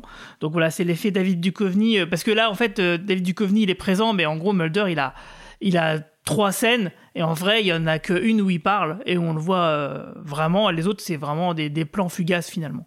Donc il n'est pas très présent. Moi, pour moi, la mention spéciale, c'est Doggett, hein, parce que c'est le fait qu'en fait, il refuse de, s'arrêter à certaines évidences et euh, qu'il insiste pour, euh, bah, pour tout comprendre, pour que tout fonctionne, qui fait qu'il trouve la vérité et que, au final, bah, c'est un peu l'inverse de ce qu'il pensait, même pour le Sin Eater, quoi. Et c'est là, je crois qu'il y a une des scènes avec, avec euh, Skinner où Skinner lui dit déjà euh, si si vous remontez ça Scully elle a plus de carrière parce que du coup Scully aurait caché certains éléments euh, qui sont compromettants pour Mulder où il lui explique qu'il y a certaines choses qu'il faut pas mettre dans les rapports parce que parce que sinon ça passera pas et sa carrière à lui elle va en pâtir. Oui, il est désemparé devant son ordinateur, c'est rigolo. Monsieur le directeur, vous restez tard? Vous aussi. J'aimerais finir d'écrire mon rapport avant que l'agent Scully revienne demain matin. Où en êtes-vous? Je ne sais pas comment m'y prendre, il y a trop de choses à expliquer. Je constate seulement que je n'en sais pas plus sur ce qu'est devenu Mulder qu'avant de me lancer dans l'enquête. Vous êtes entré dans sa tête, agent Doggett. Vous avez compris pourquoi il a fait une chose que je n'aurais jamais imaginé de lui. Vous voulez un conseil d'amis? Oubliez ce rapport. Vous racontez ça. Vous faites tomber une pluie de problèmes sur l'agent Scully. Ainsi que sur vous. Elle n'a aucune responsabilité là-dedans. Je n'ai pas le moindre doute. Et combien de mois il faudra pour le démontrer? Ça entachera sa réputation, comme celle de Mulder. Et la vôtre? Au nom de quoi? De la vérité.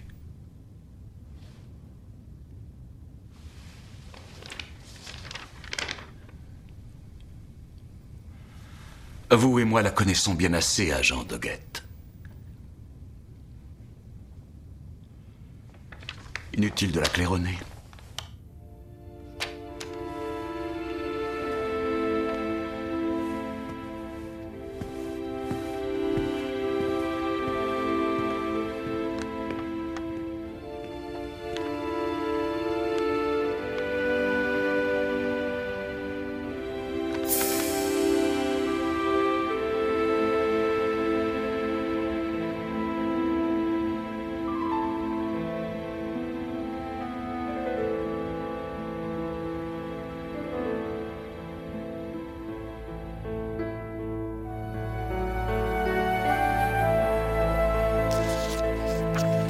Eh ben, on va s'arrêter là. euh, C'est plutôt pas mal. On reviendra la prochaine fois pour parler de mythologie. Mais avant ça, j'aimerais quand même vous poser une question.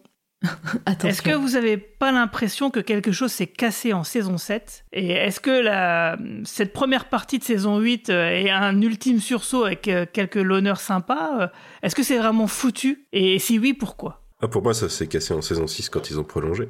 Maintenant, c'est la prolongation de la prolongation, donc euh, en effet, euh, quelque chose est cassé, mais c'est pas cette saison qui le casse pour moi. On repart pas de zéro au final et il faut qu'on se- qu'on fasse un cheminement pour, euh, pour retrouver euh, le feu sacré. Alors ceci dit, euh, c'est sans spoiler le- la suite de la série, mais euh, est-ce que à ce moment-là, si on se met à la place des, des gens qui regardaient à l'époque, sans savoir qu'il allait y avoir d'autres saisons après, est-ce que c'est pas, voilà, on, on repart pas avec un nouveau duo, avec un nouveau perso, avec... euh, Bah si.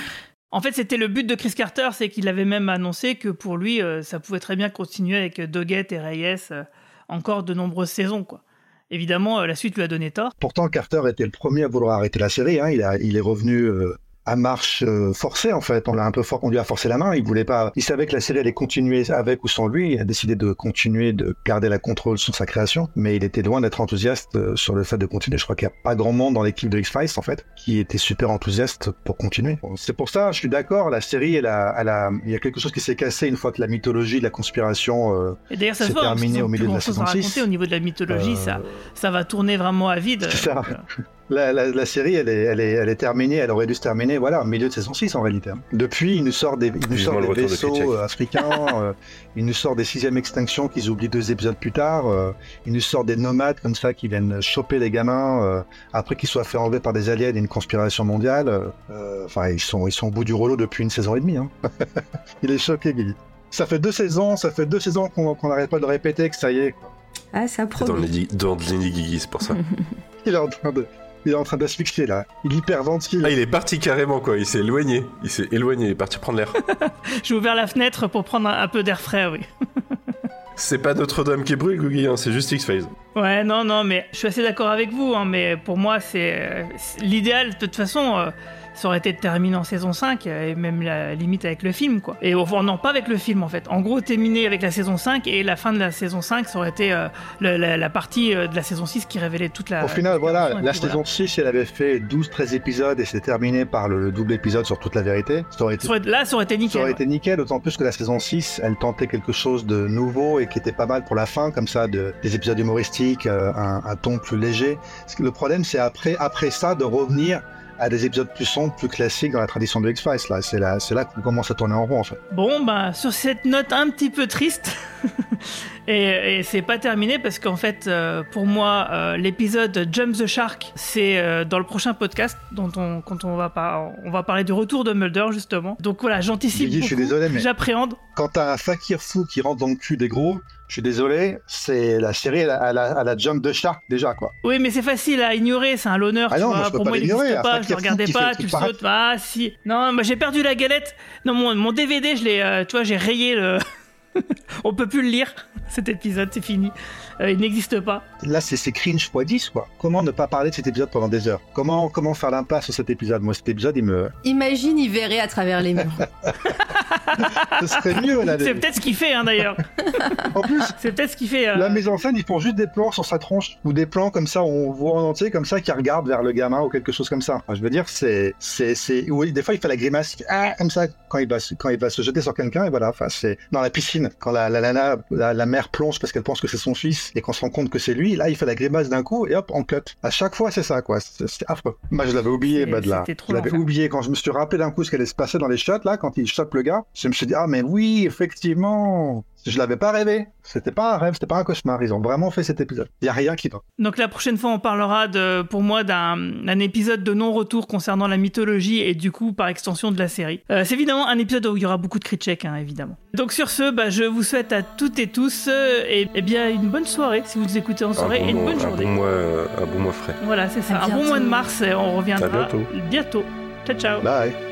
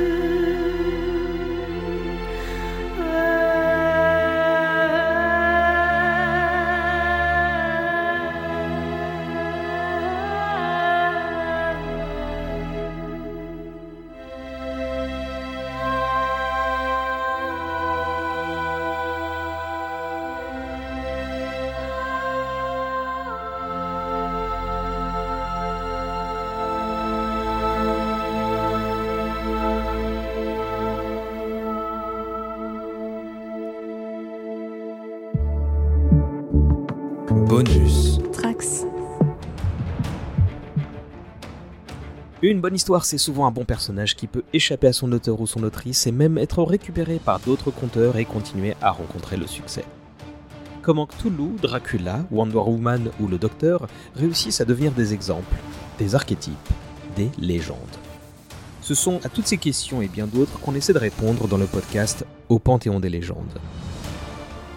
Avec une équipe d'experts différente à chaque numéro, on décortique l'histoire éditoriale de chacun de ces personnages fictifs ou inspirés de faits réels pour tenter d'expliquer le mythe qui les entoure. Cléopâtre, Gérald de Rive, Morgane Lafay, Elric de Meldibonnet, toutes et tous ont ou auront leur place. Rendez-vous très bientôt au Panthéon des légendes, une émission disponible sur le flux Dommage collatéral, un podcast du label Bonus.